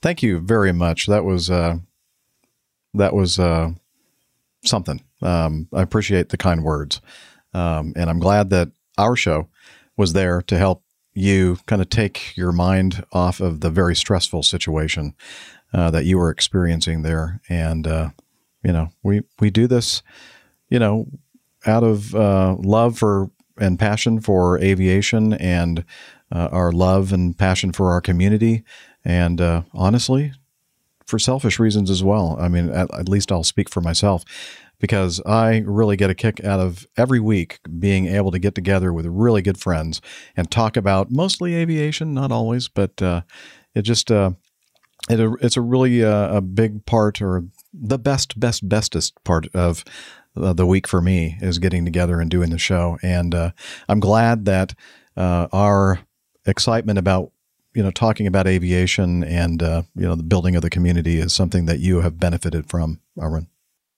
I second what Jeff said. Cheers. Uh, Thank you, Jeff. Absolutely. And I hope the aftermath of that flooding hasn't left you in too bad a state. Mm, Yeah. Because right. it sounded like it was a very uh, big problem for a lot of people. We take a lot of things for granted, that's for sure. Mhm. And uh, when we hear somebody like you talking about the floods and everything else, uh, it's just uh, you know it really makes you think about you know our own lives and and you know what we consider hardships, and when you compare it to what some folks' hardships are around this world, it's nothing. So True. Very true. Absolutely. all right. Well, again, thanks everyone for the uh, everyone for the uh, feedback, and uh, that's going to do it for today's show. Um, not sure how much this thing is going to work out to because we had to take a little technical break there, but uh, it's going to be somewhere between two forty-five and three, I think. So that's just about right. And uh, I think the last thing that we should do before we end today's show is talk about some resources for you. Uh, the airlinepilotguy.com website, uh, where you can you know you can watch the show, listen to the show, you can learn about the crew and the community, um, buy merchandise. I think that's still there. Um, and learn about the coffee fund if you have the financial resources to uh, support us in that way, and uh, and much much more. So uh, check it out, airlinepilotguy.com. Uh, coffee fund. Oh, I did I did mention that, didn't I? Um, let's see what else. We have apps for our smart devices, uh, iOS and Which Android. sadly didn't notify today. What? Oh, you didn't? Oh, I I, got got, one. it. I got one. Yeah. Oh, uh, Captain Nige said no, didn't get any notification. I didn't see one on mine. Well, Unavailable in um, the UK today. We apologize. Yeah, fair. We blocked out the UK. Sorry. but uh, yeah, I did get uh, get one. Um, and Same here. Yeah, which I'm very surprised by, but because uh, uh, it's been pretty consistent for me uh, in the last several episodes, so that's good. That at least it's working for some of us. Um, but anyway, that's part of the uh, you know the advantage uh, when it works. Uh, having the app on your phone, even if you never refer to it, you can set it up for push notifications. And wh- when we plan to do a show, and when I've finished the editing and posting, I'll put out a push notification letting you know that it's available. Um, and uh, I have so noticed if you stop getting the notifications for some reason, if you uninstall it and reinstall it, that seems to fix the problem.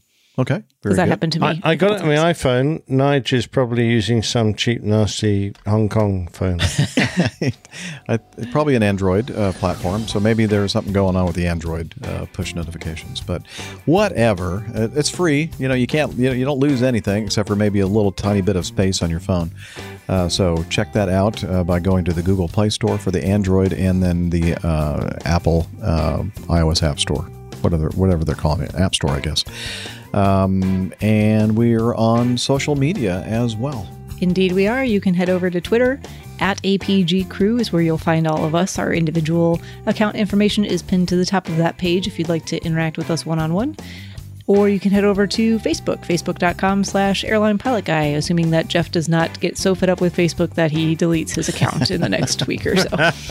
but we'd love to have you I'm there. keeping an eye on it. Yes, most, mostly manned by Captain Nick, so we appreciate his efforts there. Yeah. Liz and Captain Nick kind of keep watch over there on the uh, Airline Pilot Guy show page. And uh, we're also on Slack, and I've been much better lately of, uh, you know, kind of checking that out and I'm not such being a a slacker, slacker. myself. No, I'm a slacker. I'm uh, sorry. Yeah, Hillel will uh, tell you about that. Hillel, come on out now. Okay, here, let let me move out of the way. APG listeners, please join us on our Slack team. Slack is a communication, coordination, and sharing platform that works on your mobile, laptop, or browser. On Slack, we share ideas and news. We suggest episode and Plain Tales topics. We plan events and meetups. To get into the Slack team, please email me at slack at airlinepilotguy.com. That's S L A C K, Sierra Lima Alpha Charlie Kilo at airlinepilotguy.com. Or send me a tweet with your preferred email address to at Hillel, and I'll send you an invitation. That's Hillel, spelled H I 1 1 E 1, Hotel India 1 1 Echo 1. And see you in Slack. Thank you, Hillel, and uh, thanks again for uh, setting that all up for us and kind of managing that whole thing. I know that's uh, not an easy job. And uh, finely. Uh, looking forward to being back here again next week for another show, talking about aviation news and answering some more feedback. And until next time, wishing you clear skies, unlimited visibility, and tailwinds. Take care and God bless. Cheers, y'all. Good night, everybody.